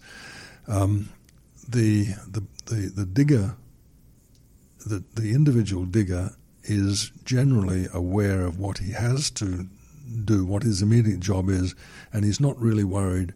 I mean, he might be worried, but he's not knowledgeable about the bigger scale. So the, the diggers themselves knew that 10 platoon had gone out and failed and come back. They knew that 11 platoon was in deep trouble, and they knew that they'd left one section behind so that there was only 20 of us out there, and we've just got to do the best we can.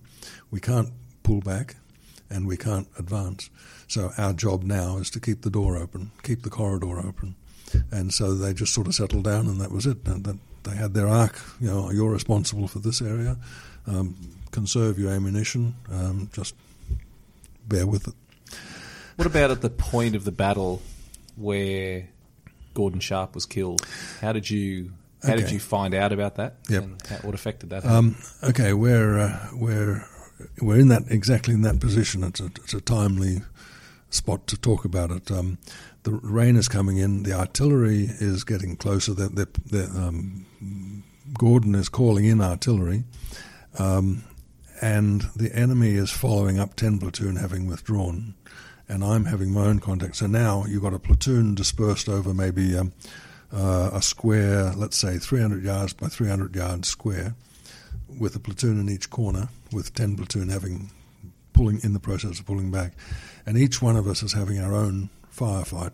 This is this is where I mentioned that you know uh, a company. Um, a, a company uh, um, uh, that operates as a company, uh, that's one thing, but a company that operates as three different platoons, and in case in, in, in that different case, uh, some different sections, uh, that's that's an, a different level of training. So that's where we are now, um, in the middle of the battle. Um, uh, we've got three artillery batteries back at base, and by now we've got three artillery base batteries um, uh, allocated to our defence, one battery per platoon. So, so Kendall in 10 platoon is, is directing one battery of artillery in on his front. 11 is directing artillery, pulling pulling it closer into his front, and I'm directing artillery to the south because I can see big forces moving, big forces meaning uh, in the dozens or, or scores, moving around to flank us in the south. So I'm getting artillery there. had you trained with artillery before? Well, we had we had trained insofar as the procedures go, yes. Um, but not having rounds landing No. a couple hundred metres in front of you. No, this is the first time, the first contact, the first artillery call. Um, and, and our artillery, our, our artillery calls were being directed through um, Morrie Stanley, the, the New Zealand FO, Forward Observer. Um, so no, everything's working just by clockwork, you know, just according to the training, except that we can't blow the whistle and, and call the DS over the directing staff and say this is unfair. You know, we, we're never trained to have hundred of them out there looking for us. Um, but other than that, no, everything's everything's fine. Um, the artillery for for ten is being called in, but it's still a couple of hundred yards out. Same with me, but artillery is now landing, uh, say, a hundred yards from uh, eleven. And Gordon puts his head up to direct artillery, which you have to do. It's, it's, it's an occupational hazard. You can't you can't direct artillery from underground. Um, and uh, Buick yells out to him, you know, "Don't put your head up." Uh, and he puts his head up and he gets shot through the neck and killed instantly. Buick then takes over. Um, he comes up on the radio and says, um, um, "Sunray down." Sunray is the call sign for any commander, and uh, Buick saying "Sunray down" tells us that um, Gordon is is now non non functional. We don't know whether he's wounded or dead, but but he's down. He's out of the picture. Buick then takes over the the role of the platoon commander, which is what I was talking about before. Everyone knew what, what everyone else's job was, you know, one level up. Um, What was your? Can I just ask, Dave? What Yep. was your? Was there any reaction on a personal level to hearing that another platoon commander was down? No, no, because you're in the middle of this uh, this training loop that I'm telling you about. Um, this appreciation and and my own circumstance didn't change. I still had my task. There was no reason that I had to change my task because Gordon was down. Um, and on the, on the bigger scale, I realised then that, that there's going to be a, a, a, diff, a more difficult job us retrieving 11. So it's very impersonal and very um, practical. Um, but no, I, I, didn't sort of dwell on that then and saying, oh, you know, a good friend of mine has just been killed or, or badly wounded. Um, the the, uh, the the training instilled in you is what does this mean to me? What what does this does this change my circumstance? Now, if I had one of my own men wounded, I would think um, not of. I wonder what his mother is going to say when she receives a telegram. My thought is, I've just lost a, gun. Uh, I've, I've, got a non a non a non-working rifle now. I'm down to, uh, to to 19 effective men and you think, well, can I do my job with 19 effective? Yes, I can. I've got another one wounded. I'm, I'm, I'm now 18. This is the, the, cycle that's going through your head. And were you taking was was 12 platoon taking casualties? At 12 was taking casualties. Um, uh, um, uh, by the time I pulled back, I had taken, I think, five casualties. My sergeant was lying beside me. Incidentally, the enemy is using 61 millimeter mortars uh, sporadically and my sergeant's lying next to me and facing the other way. And uh, he was wounded. Um, uh, he got a, a, a, mortar bomb between his ankles, which buried itself in the ground before it exploded, which saved him a, a, great deal, saved him losing his legs. But it put shrapnel in both ankles. So, uh, so my sergeant was one, one, one was one casualty. Um, the the uh, impersonal nature of of the exchange uh, existed until you got you got to a, a, stage where you could say, okay, well my my task is finished. Now I can think about something else. So all the time that uh, that I was out there waiting or, or trying to get eleven back, um, it, it, was a matter of well, you know, they don't have a platoon commander.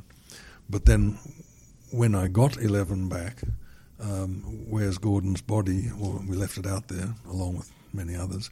Um, and and then it hits you then personally. You know, I know he's injured. His body's been left out there.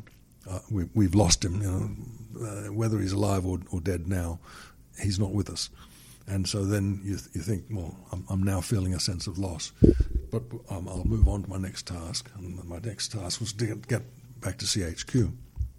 Um, it wasn't until the next morning um, that really I steeled myself that I knew that I had to go back into the battlefield. We all did. We had to go back into the battlefield. I knew that I would have to locate Gordon's body and look at him and, and you know and see, register the fact. Yes, I have seen um, Gordon's body, and and that was very tough. But then I, I, I it was it was lightened, if you like, because I had to see many others, uh, and including my own people. We we didn't leave people out overnight, but I had to put them on helicopters uh, at, at, midnight and uh, evacuate them. Uh, I only had one man killed, but I had by the time by the end of the battle I had seven wounded, and each of those were were evacuated. So I, I had to get so I had to write those ones off as you know um, they're my soldiers uh, and they're taken care of. But I had to go back in uh, with with the rest of the company, and I, I just knew that I had to witness um, Gordon's body, uh, and and that was when I you know all the things about um, well that could be me lying there and. Um, we're only two months into the battle, into the uh, Vietnam tour. I've got ten more months of this. There might be more Long Tans, um, and that might be me and someone else looking at my body one day. You know, those, those sort of things hit you then, but not at the time, not in the battle. That's pretty confronting emotions for a Very. young man in his early twenties to deal with, well, particularly it, considering. It, 18 months earlier, you'd just been a civilian. Yes, that's right. Yeah, exactly. And and it didn't stop there because um, uh, one of the things they don't train you to do is to go back to base and write a letter to the parents of your of your dead and wounded. And uh, so I had to write a letter from from no training at all, and at 21 years old, I had to write a very sensitive letter to the parents of the diggers or the digger that I had had killed. Um, and that's a maturing experience as well. It's said in, in, in jest that um, that the 21 year old Nasho went over there at 21 and came back 42 uh, years of, of age. Um, or to put another way, I think we were we went over to the Rolling Stones and we came back with uh, with Viennese waltzes. you know, we just matured out of sight uh, in that in that aspect. But it's not an, an aspect that uh, the average um, uh, Viet Vet concentrates on. Partly because the average Viet Vet didn't experience that. The overwhelming majority didn't. Um, the the few that did um, realized that they were the few and didn't um, didn't rattle on too much about it. The latter stages of the battle were pulling back, the platoons coming back in and Yes, we- consolidating, forming a perimeter. Well, we eventually pulled uh, 11 back, um, uh, back to 12, and the two of us went back to CHQ, which where 10 was already there. So we formed a defensive perimeter then. We had received an ammo resupply by chopper at about um, a few minutes past six, maybe 10 past six. Um, we got there about 20 past six. Um, it was going to be dark at seven. So when we got there, the enemy was already following up ten, and so they the enemy knew where we were then, and they were they were following up uh, eleven. Uh, although they didn't occupy the old eleven position, they followed up eleven and they followed up twelve and eleven as they came back. So now, the the enemy knew where we were, had had a reasonable idea of our size, knew must have known that we were only a company because we were a very small perimeter. And there was a lull then. Uh, we took our our ammo uh, ammo resupply a few minutes earlier. So when we got in, we got an, an ammo resupply.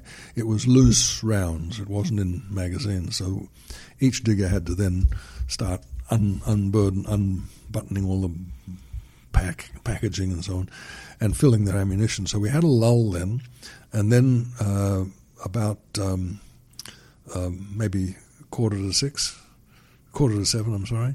Um, the, we, we could hear the whistles and the bugles start to sound, and it was only a lull. We knew that we were we were still pulling artillery in from where it had been back now to defend the perimeter. And the next Was there fear at that moment when you heard not- those whistles again, not bugles? fear. Um, uh, obviously, everyone was uh, was uh, yeah. You, you could say fearful, but it wasn't a sort of a, a, para, a paralytic feel. It was a fear that you this is an unex- un, un, unexplained, you know, unaccepted uh, uh, danger. How's it going to work out? There's the fear of the unknown, as, most fears are. Um, um, this this isn't in the training manual, you know where there there was nothing in the training that suggested that the enemy would attack us in any form, even in a, in a even in a tiny contact. And yet we could hear them, and there's hundreds of the buggers out there. When we could hear them organising, we could see them uh, in in the when the, when the rain eased off. We could see them lining up, and we could see the NCOs jigging their their troops, you know, getting their troops all psyched up. And then they started coming at us in waves, and the, the, this was a, a, this was not not heard of. I mean, even in the Second World War, there's not too many o- occasions where um, you had human wave attacks. Um, the, the, the nearest thing was the, the Korean experience, where thousands of people, Chinese, would, would storm up the hills uh, at at the defenders. Um, and that was sort of folklore. That was storybook stuff. it was Hansel and Gretel. Never mind uh, you know, Vietnam. Um, but we could hear them and we could see them. And when they came in, the, the, the, the, assaults lasted for 15 or 20 minutes, the last, the last bit of, of daylight. And they would come in, uh, and we would, we would be shooting at them, knowing that we had not very much ammo, so that the shooting would be very uh, judicious. Um, but they would come in at different times on different fronts. So, 10 platoon, if, if you can imagine our position being a, a clock, uh, 12 platoon was defending from from 12 down to 3, so from, from north to east. Um, 11 platoon then defended from 3 o'clock through 6 o'clock to maybe 7. Um, CHQ had a section uh, which de- defended from 7 to 8. my nine section, which had been left behind, defended um, the, the back, uh, the nine o'clock area, and all of the people that would come back from 11 platoon were put up into the northwest corner because we hadn't seen any enemy coming in there, and they were pretty much spent. We gave them some ammunition and, and said just keep the back door uh, safe, and they you know, didn't hear from them then. Um, but what would happen is that uh, an assault would come in against 12 platoon from, say, uh, northeast, and we would fight them off, and there'd be no firing anywhere else. And then when we fought them off, then uh, another assault would come in from the southeast against 10 platoon. I assume at this stage you were pretty actively involved yourself in now fighting and oh, shooting yeah, and yeah. yeah. Towards the end of getting 11 platoon, I was starting to shoot. Yeah. Um, but yeah, now our, our, our perimeter depth is, is two or three rows of trees. So yes, there's a front line in this tree, and there's the corporal in this tree, and then there's me behind that, three three uh, three rubber trees away. Um, but uh, uh, even then, um, the artillery now is under um, Morrie Stanley, and he is directing the artillery, as distinct from the three platoon commanders having done that and he's got three different batteries and three protecting three different areas, and he's calling them the artillery in, and the artillery comes into 50 yards away. Now the killing ran, range of a 105 shell is maybe 10 meters. Um, so you know, 50 yards away, you can get a big bang, and you can hit, feel the, the blast. Um, but then later, towards right at the end of the battle, um, he called in some of the batteries to 25 yards and so we started, in fact, we had two people wounded by our own artillery.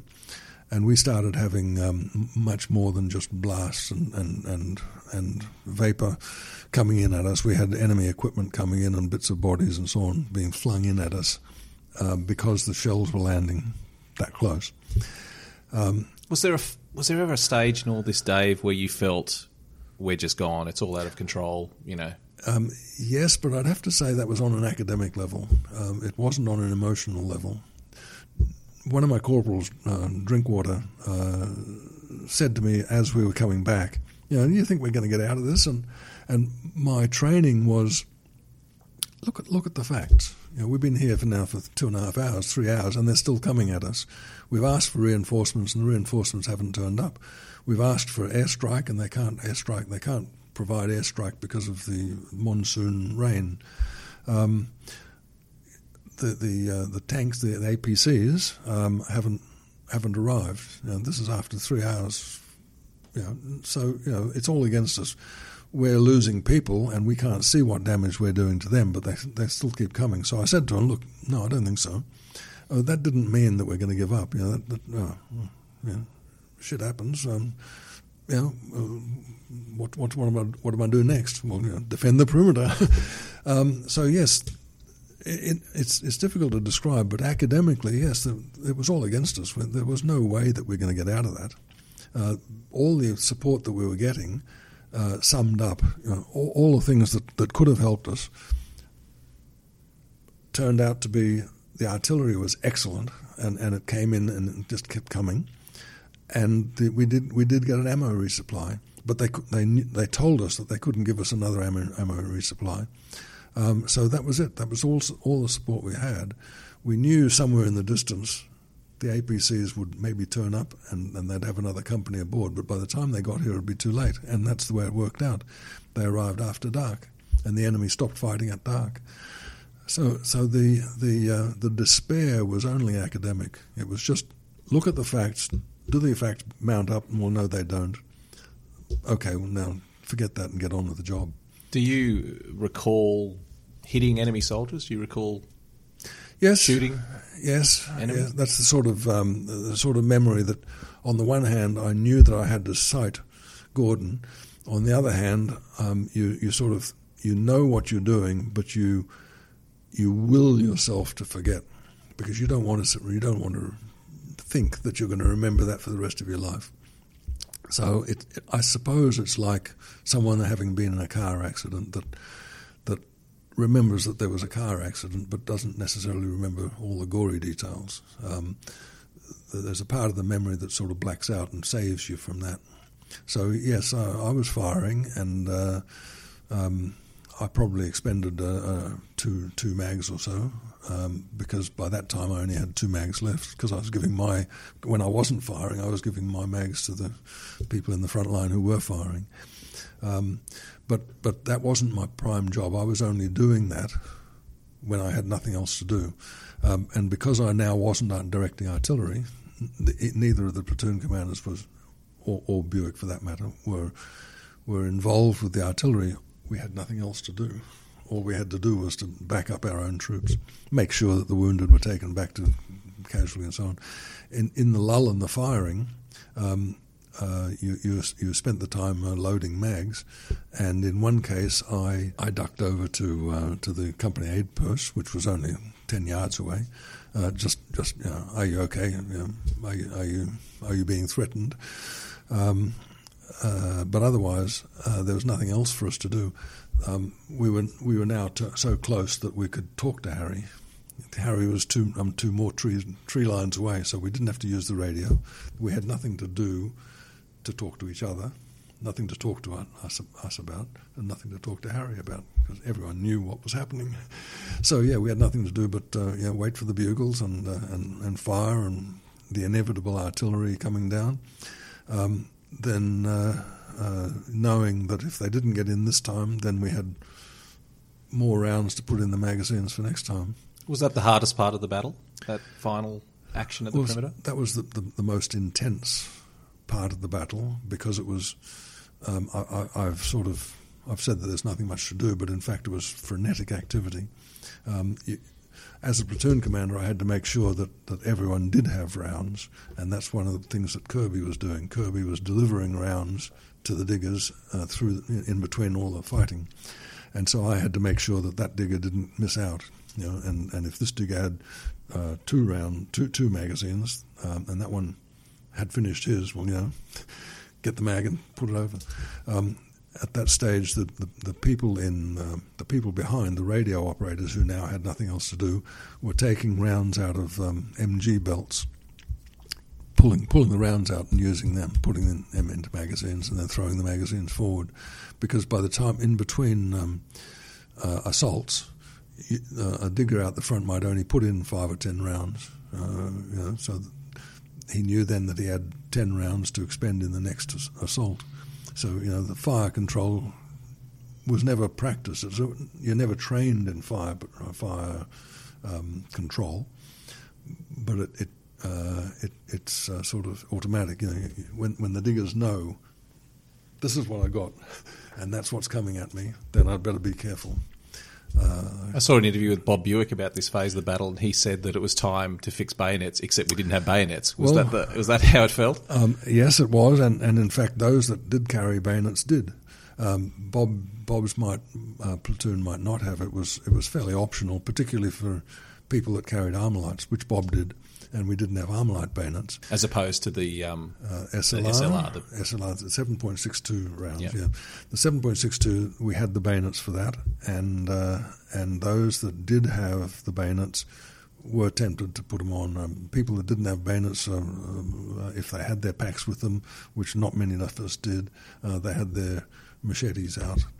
Um, it was it was getting that way, but we also everyone knew that also um, the enemy was up against the dark because had the enemy breached our our perimeter on dark, then it wouldn't have been beneficial to them because it would have been black. I mean, I'm talking pitch black, and they would have been fighting themselves because they couldn't see, mm. and so they they would have known that they've got to get into our perimeter before dark and secure their battleground before dark. If they couldn't do that before dark, then they had to break off the engagement, which is what happened. It's often depicted, Dave, that the when the APCs arrived, yep. quite literally, the cavalry arriving yep. to save the day. Did it feel like that on the ground when you saw those lights coming through the trees? We were hoping, we were wishing, and I believe that the recent film that they've made depicts that the APCs turned up. But what actually happened in, in history is that the APCs um, had crossed the river eventually, and having been delayed by the by the battalion commander, I might add, um, they eventually crossed the river and got into the plantation, and they had a contact about a, kil- a kilometre away, about a thousand yards away. So they didn't know where we were, um, not not not visually, and we didn't know that they were there. But they had a contact, and uh, they they pushed through that contact fairly swiftly, and I doubt whether that enemy, the enemy group that they had, um, they had contacted, had radios. If they did have radios, then they would have radioed back to the main force saying the APCs are on their way, and and things may have that may have affected the, the environment. I don't see why a company level, which they contacted, would have had radios. However, they then pushed on through that, and they had a second contact about 500 yards away. And again, that group might have had radios or might not have. But anyone on the battlefield wouldn't have known or wouldn't have seen that before then. And that was right on, that was at the best about five, five, three, four, three minutes to seven. It was, it was like getting close to last light, which is why we could see their, their headlights and their traces. But they had a contact at, at about 500 yards away, and the, the battalion commander who was then aboard stopped the APCs from coming to our location, which would have been the cavalry has arrived in charge just on you know just on dark with the headlights and the machine guns and so on. But the battalion commander diverted them to to to run eastwards. That was away from not not away from us, but parallel with us. And they followed people that they were contacting and and followed them into the dark um, when they could no longer see them, and so they was they were now more than 500 yards away because they'd they'd followed them for a couple hundred yards. When it was so dark that they couldn't see the enemy that they were following, then they turned around and came to the company location. So they actually arrived about 10 past 7, and it was solid, solid dark. We stopped the artillery uh, about two minutes past 7 because th- there was no incoming. And we stopped the artillery uh, and, and listened, you know, so, so that it was silent where we were, and we listened.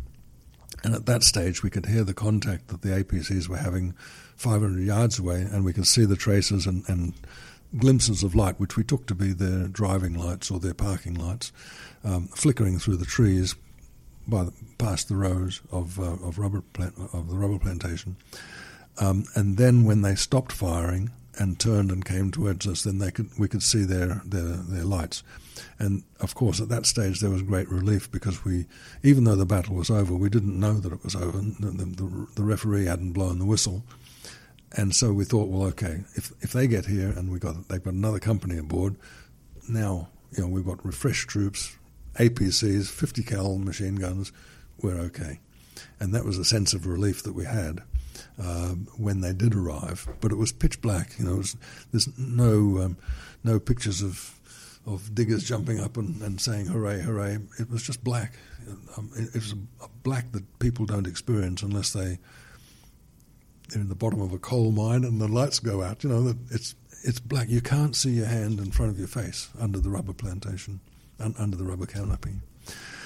So um, when the APCs turned up and, and got themselves into position and and uh, and dis- disgorged um, uh, a company and turned off their lights and there was no firing and the artillery wasn't firing and we weren't firing and the enemy wasn't firing, every now and then you'd hear a distant shot, single shot, and that was the enemy telling their people where to come back to.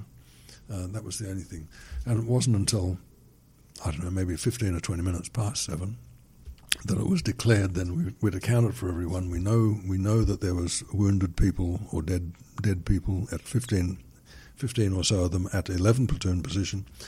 But otherwise, we raised the artillery distance out and we, we started firing the artillery in depth to disrupt them. Uh, and, and at that stage, there was a little sort of, you know, okay, it's over now. You know, the, the artillery is now firing in depth. Give them curry. We're safe. You then spent the night on the battlefield and had to go in again the next day to clear and retrieve the wounded. Now, I saw I saw Harry Smith again in an interview. Yes. I, I, unfortunately, I haven't met Harry, but mm-hmm. I, I saw him interviewed about this, and he said that there was no way Delta wasn't going to go back in and look for their wounded. But I've also seen some of the diggers interviewed about it, and they felt they got the short end of the stick by having to go back the next day. Where do you stand? Okay. on well, that's that the old falling off the horse theory.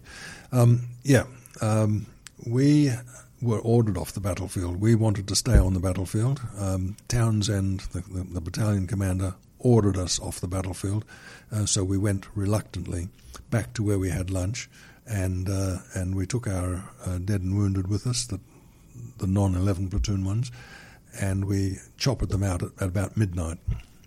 Um, so for the, for the diggers who had, who had certainly had enough, so far as they were concerned that somebody else, you know, let let someone else do it, but the old soldier falling off the horse you know, came into into the practice. Um, uh, Harry understood very well that first of all we had to secure 11 platoon, the, the, the people that we'd left out of the battlefield, and second of all, for all the, the damage that had done to us, and remember that we had had one in three of our numbers casualties, and and that's easy to say, but if I said to you, uh, um, uh, on your way to work this morning, one in three of you are not going to make it to work, people wouldn't go to work, would they?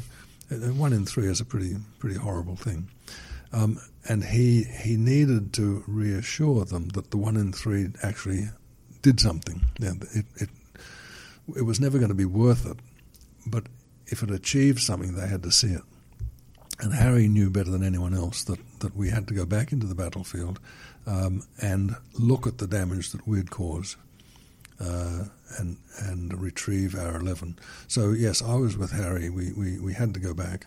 Um, it, it, wasn't a dangerous thing because Delta 5 had been flown in that morning and they had swept through.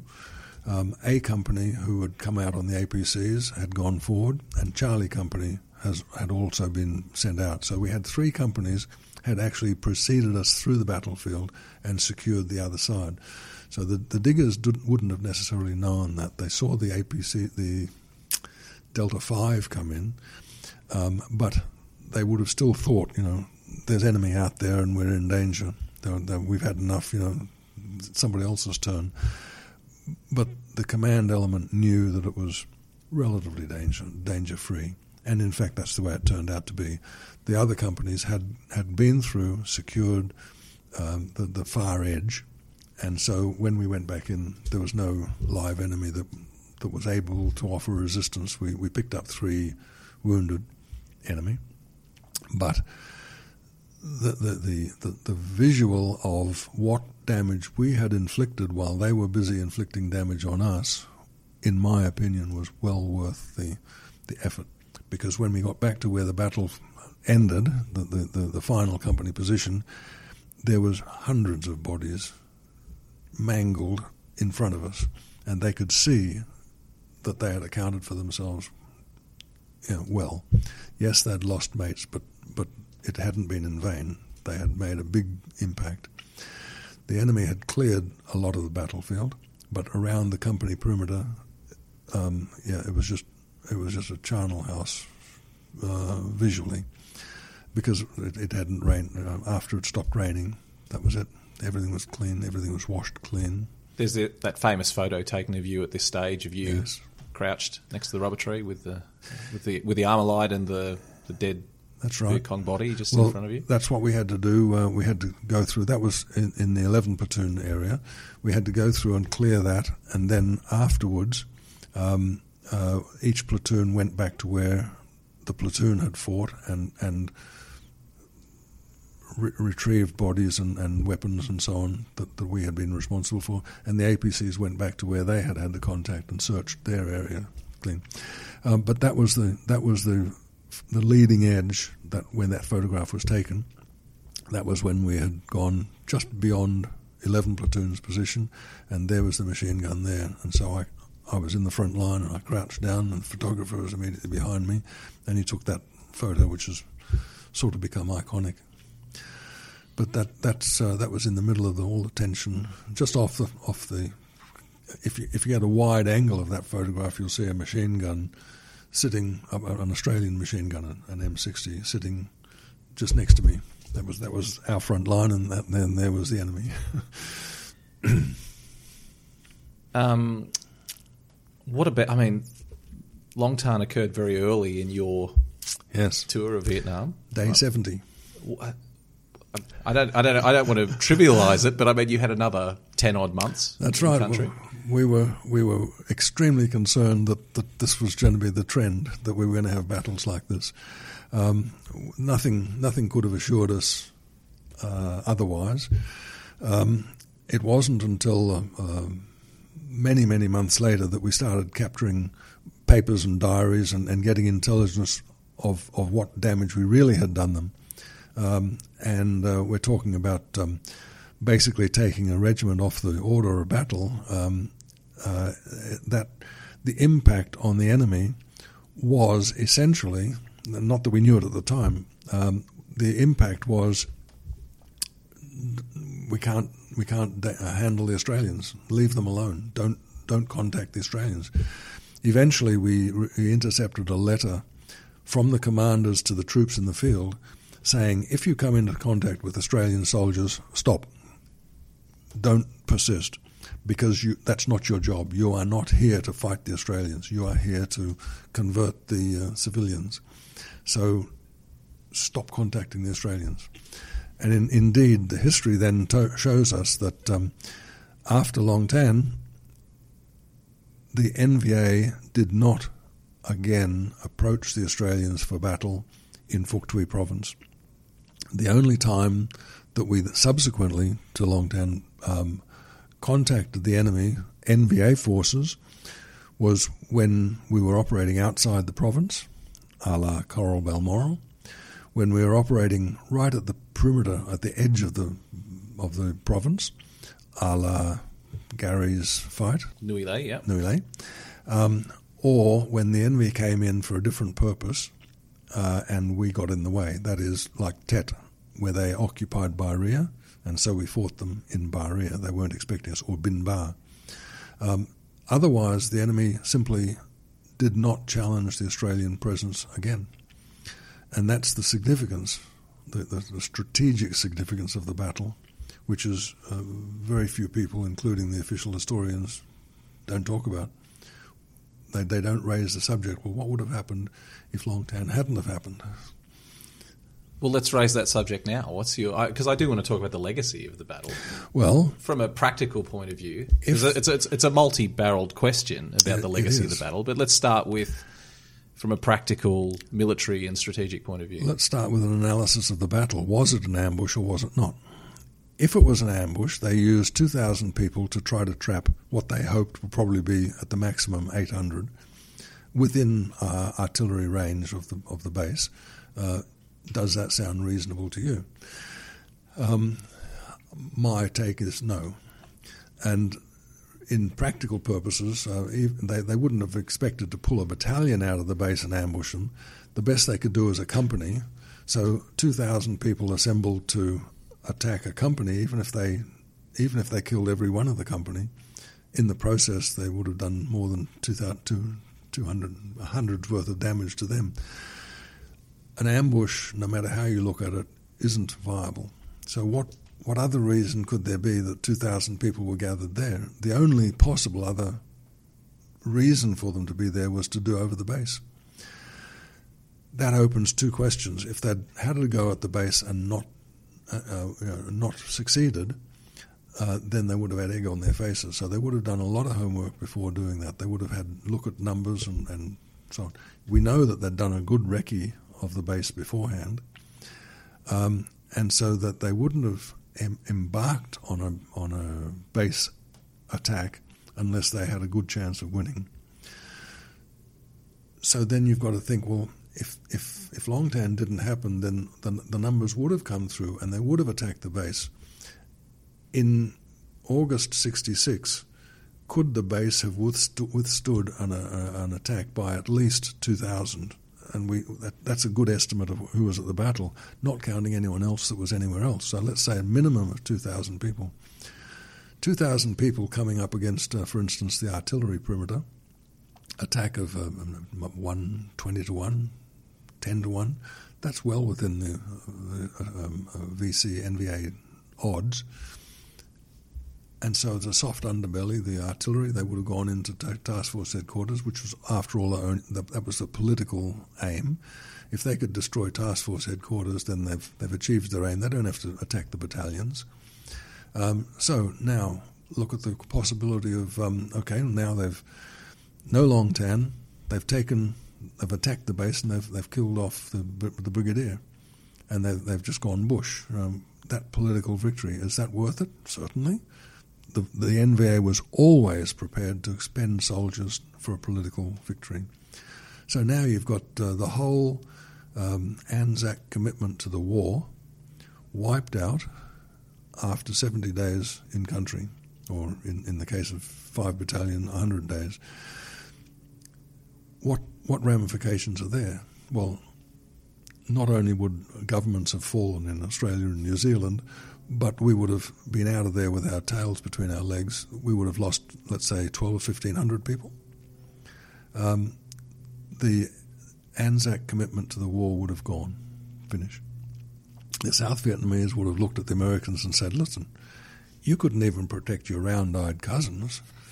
What, what good are you doing here? We, we, we, we've lost hope. We, you can't even defend one province, and, and, we want you to defend 44 provinces. This, this is hopeless. So it, it's quite arguable. A, a, case can be made that it changed the whole Anzac commitment to the war and possibly even the war itself. Insofar as the political alliances go, the Americans would have would have never trusted us again. All of Southeast Asia would have laughed at us. You know, big, tough, burly Australians coming in and getting their asses kicked.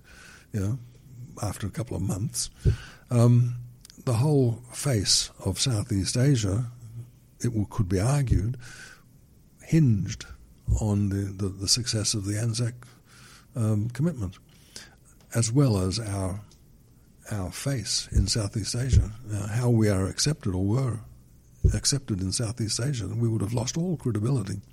The whole the whole relationship, arguably, could have been changed because of the result of the battle. What about the legacy of where Long Tan now sits in the Anzac story because um, I touched on this briefly earlier in the interview that Long Tan is up there with the Gallipoli landings, Kokoda, Passchendaele. You know, pick any major yes. Australian battle, and Long Tan sits up alongside it. How does that yes. sit with you? As how do you feel that I'm, you are now part of that Anzac legacy? I'm probably the wrong person to ask this because uh, um, whatever I say will be blowing my own bugle. Long Tan was only a company action when you when you when you boil it all down. Um, very well supported, but it was only a company action. Um, so you can't compare it to Gallipoli or Passchendaele or Lone Pine or, or you know, even Kokoda. There are battles within those battles that you could compare it to, but Long Tan is is unique in in the annals of Australian warfare and arguably even British warfare Anglo Saxon warfare, American warfare, where 108 people went out and, and uh, achieved something um, so extraordinary in, in infantry tactics, you know, in, in, in company uh, environment. And I would put it to you that it's, it's, it's arguably the, the, the, the most magnificent company action um, ever in, in, well, in recorded history, I mean. Um, the the uh, other contenders, if you like, all have mitigating circumstances. People compare it to, um, for instance, Rorke's Drift, where just over a company defended against thousands of Zulus. But at Rorke's Drift, one side had Martini Henry rifles, single shot, sure, but but a whole lot more dangerous than than a, a native spear. Um, so that the, uh, a bunch of natives with spears were held off by a bunch of British with rifles. Um, is that a fair comparison? No. Um, Long Tan, we were outgunned. We were outmanned, obviously, but we were outgunned. The AK 47 had a 30 round magazine and could be fired on automatic. That was their standard rifle. Our standard rifle was an SLR, half again as heavy, um, 20 round magazines couldn't be fired on automatic, and, and basically the two projectiles had the same statistics, um, specifications. Their machine guns was far better than ours. The M60 was there for helicopter mounting or, or, or base defences, not for not for carrying in the bush. We had linked rounds, uh, 100, 100 round linked belts, that had to drag through the dirt. So they got see, uh, um, the, the, seizing, the me- mechanism seized up a lot. Their RPD machine guns had round magazines, and all of them that we picked up the next morning were working, and not not even half of the machine guns that we had, the M60s, were working the next morning. The Armalite's um, a good weapon, but um, flaky. Uh, not as good as the AK 47, in my opinion. Certainly not the hitting power. It, it had a much smaller round. The 7.62 round thumps you and it puts you down. Um, the, the, the point was it five five five point five six five point five six. Um, uh, that's a high velocity bullet. It'll stop you if it hits something hard. If, if it hit hits bones or if it hits webbing, but if it hits flesh, it'll go straight through. And yes, hydrostatic hydrostatic shock will, will kill you if the bullet happens to hit you at a slight angle. And and they, they talk about the tumbling bullet and so on. That's not that's not true. It was an it was an unstable round. Um, if if it uh, hit a soft bit, it would go through. Um, so it's it's arguable that they were better round, better better weaponed, better armed than we were, and they certainly had the, the numbers. Um, to get that sort of equivalence in another battle, you'd have to look far and wide, and and yes, the results will will justify at least the, the theory that I'm putting forward that that it, it's it's un, unmatched. There is no comparison. Now, to answer your direct question, um, uh, how do I feel about that? Well, I feel obviously immensely proud of having been part of that, but I'm protected by the fact that it's not common knowledge. Um, people don't touch me in the street and say, You were at Long Tan, and Long Tan was a magnificent battle. You know, for the first uh, 30 years, um, well, 66 AM, 20 years, for the first 20 years, nobody talked about it. And then a documentary and a couple of books came out, and start, people started to realize that something, something significant happened. But it's, it's only now gaining traction that, in fact, in fact, that this was a magnificent feat of arms which is why I said to you, I'm not the one to be talking about it. um, and it was conducted by 50% national servicemen who had been 13 months in the army, and this was their first contact, and they had been trained in counter revolutionary warfare, not in conventional warfare. So everything about the battle speaks about potential failure, and yet it wasn't.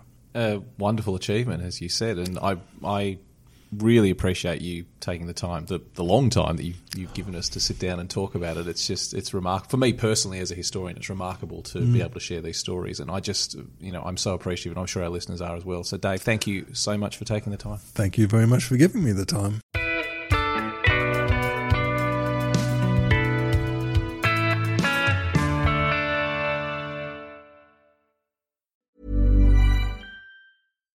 When you make decisions for your company, you look for the no brainers. And if you have a lot of mailing to do, stamps.com is the ultimate no brainer. It streamlines your processes to make your business more efficient, which makes you less busy. Mail checks, invoices, legal documents, and everything you need to keep your business running with stamps.com. Seamlessly connect with every major marketplace and shopping cart Schedule package pickups and see your cheapest and fastest shipping options from different carriers. With rates up to 89% off USPS and UPS rates. And with the Stamps.com mobile app, you can take care of mailing and shipping wherever you are. Make the same no-brainer decision as over 1 million other businesses with Stamps.com. Sign up with code PROGRAM for a four-week trial, plus free postage and a free digital scale. No long-term commitments or contracts. That's stamps.com. Code program.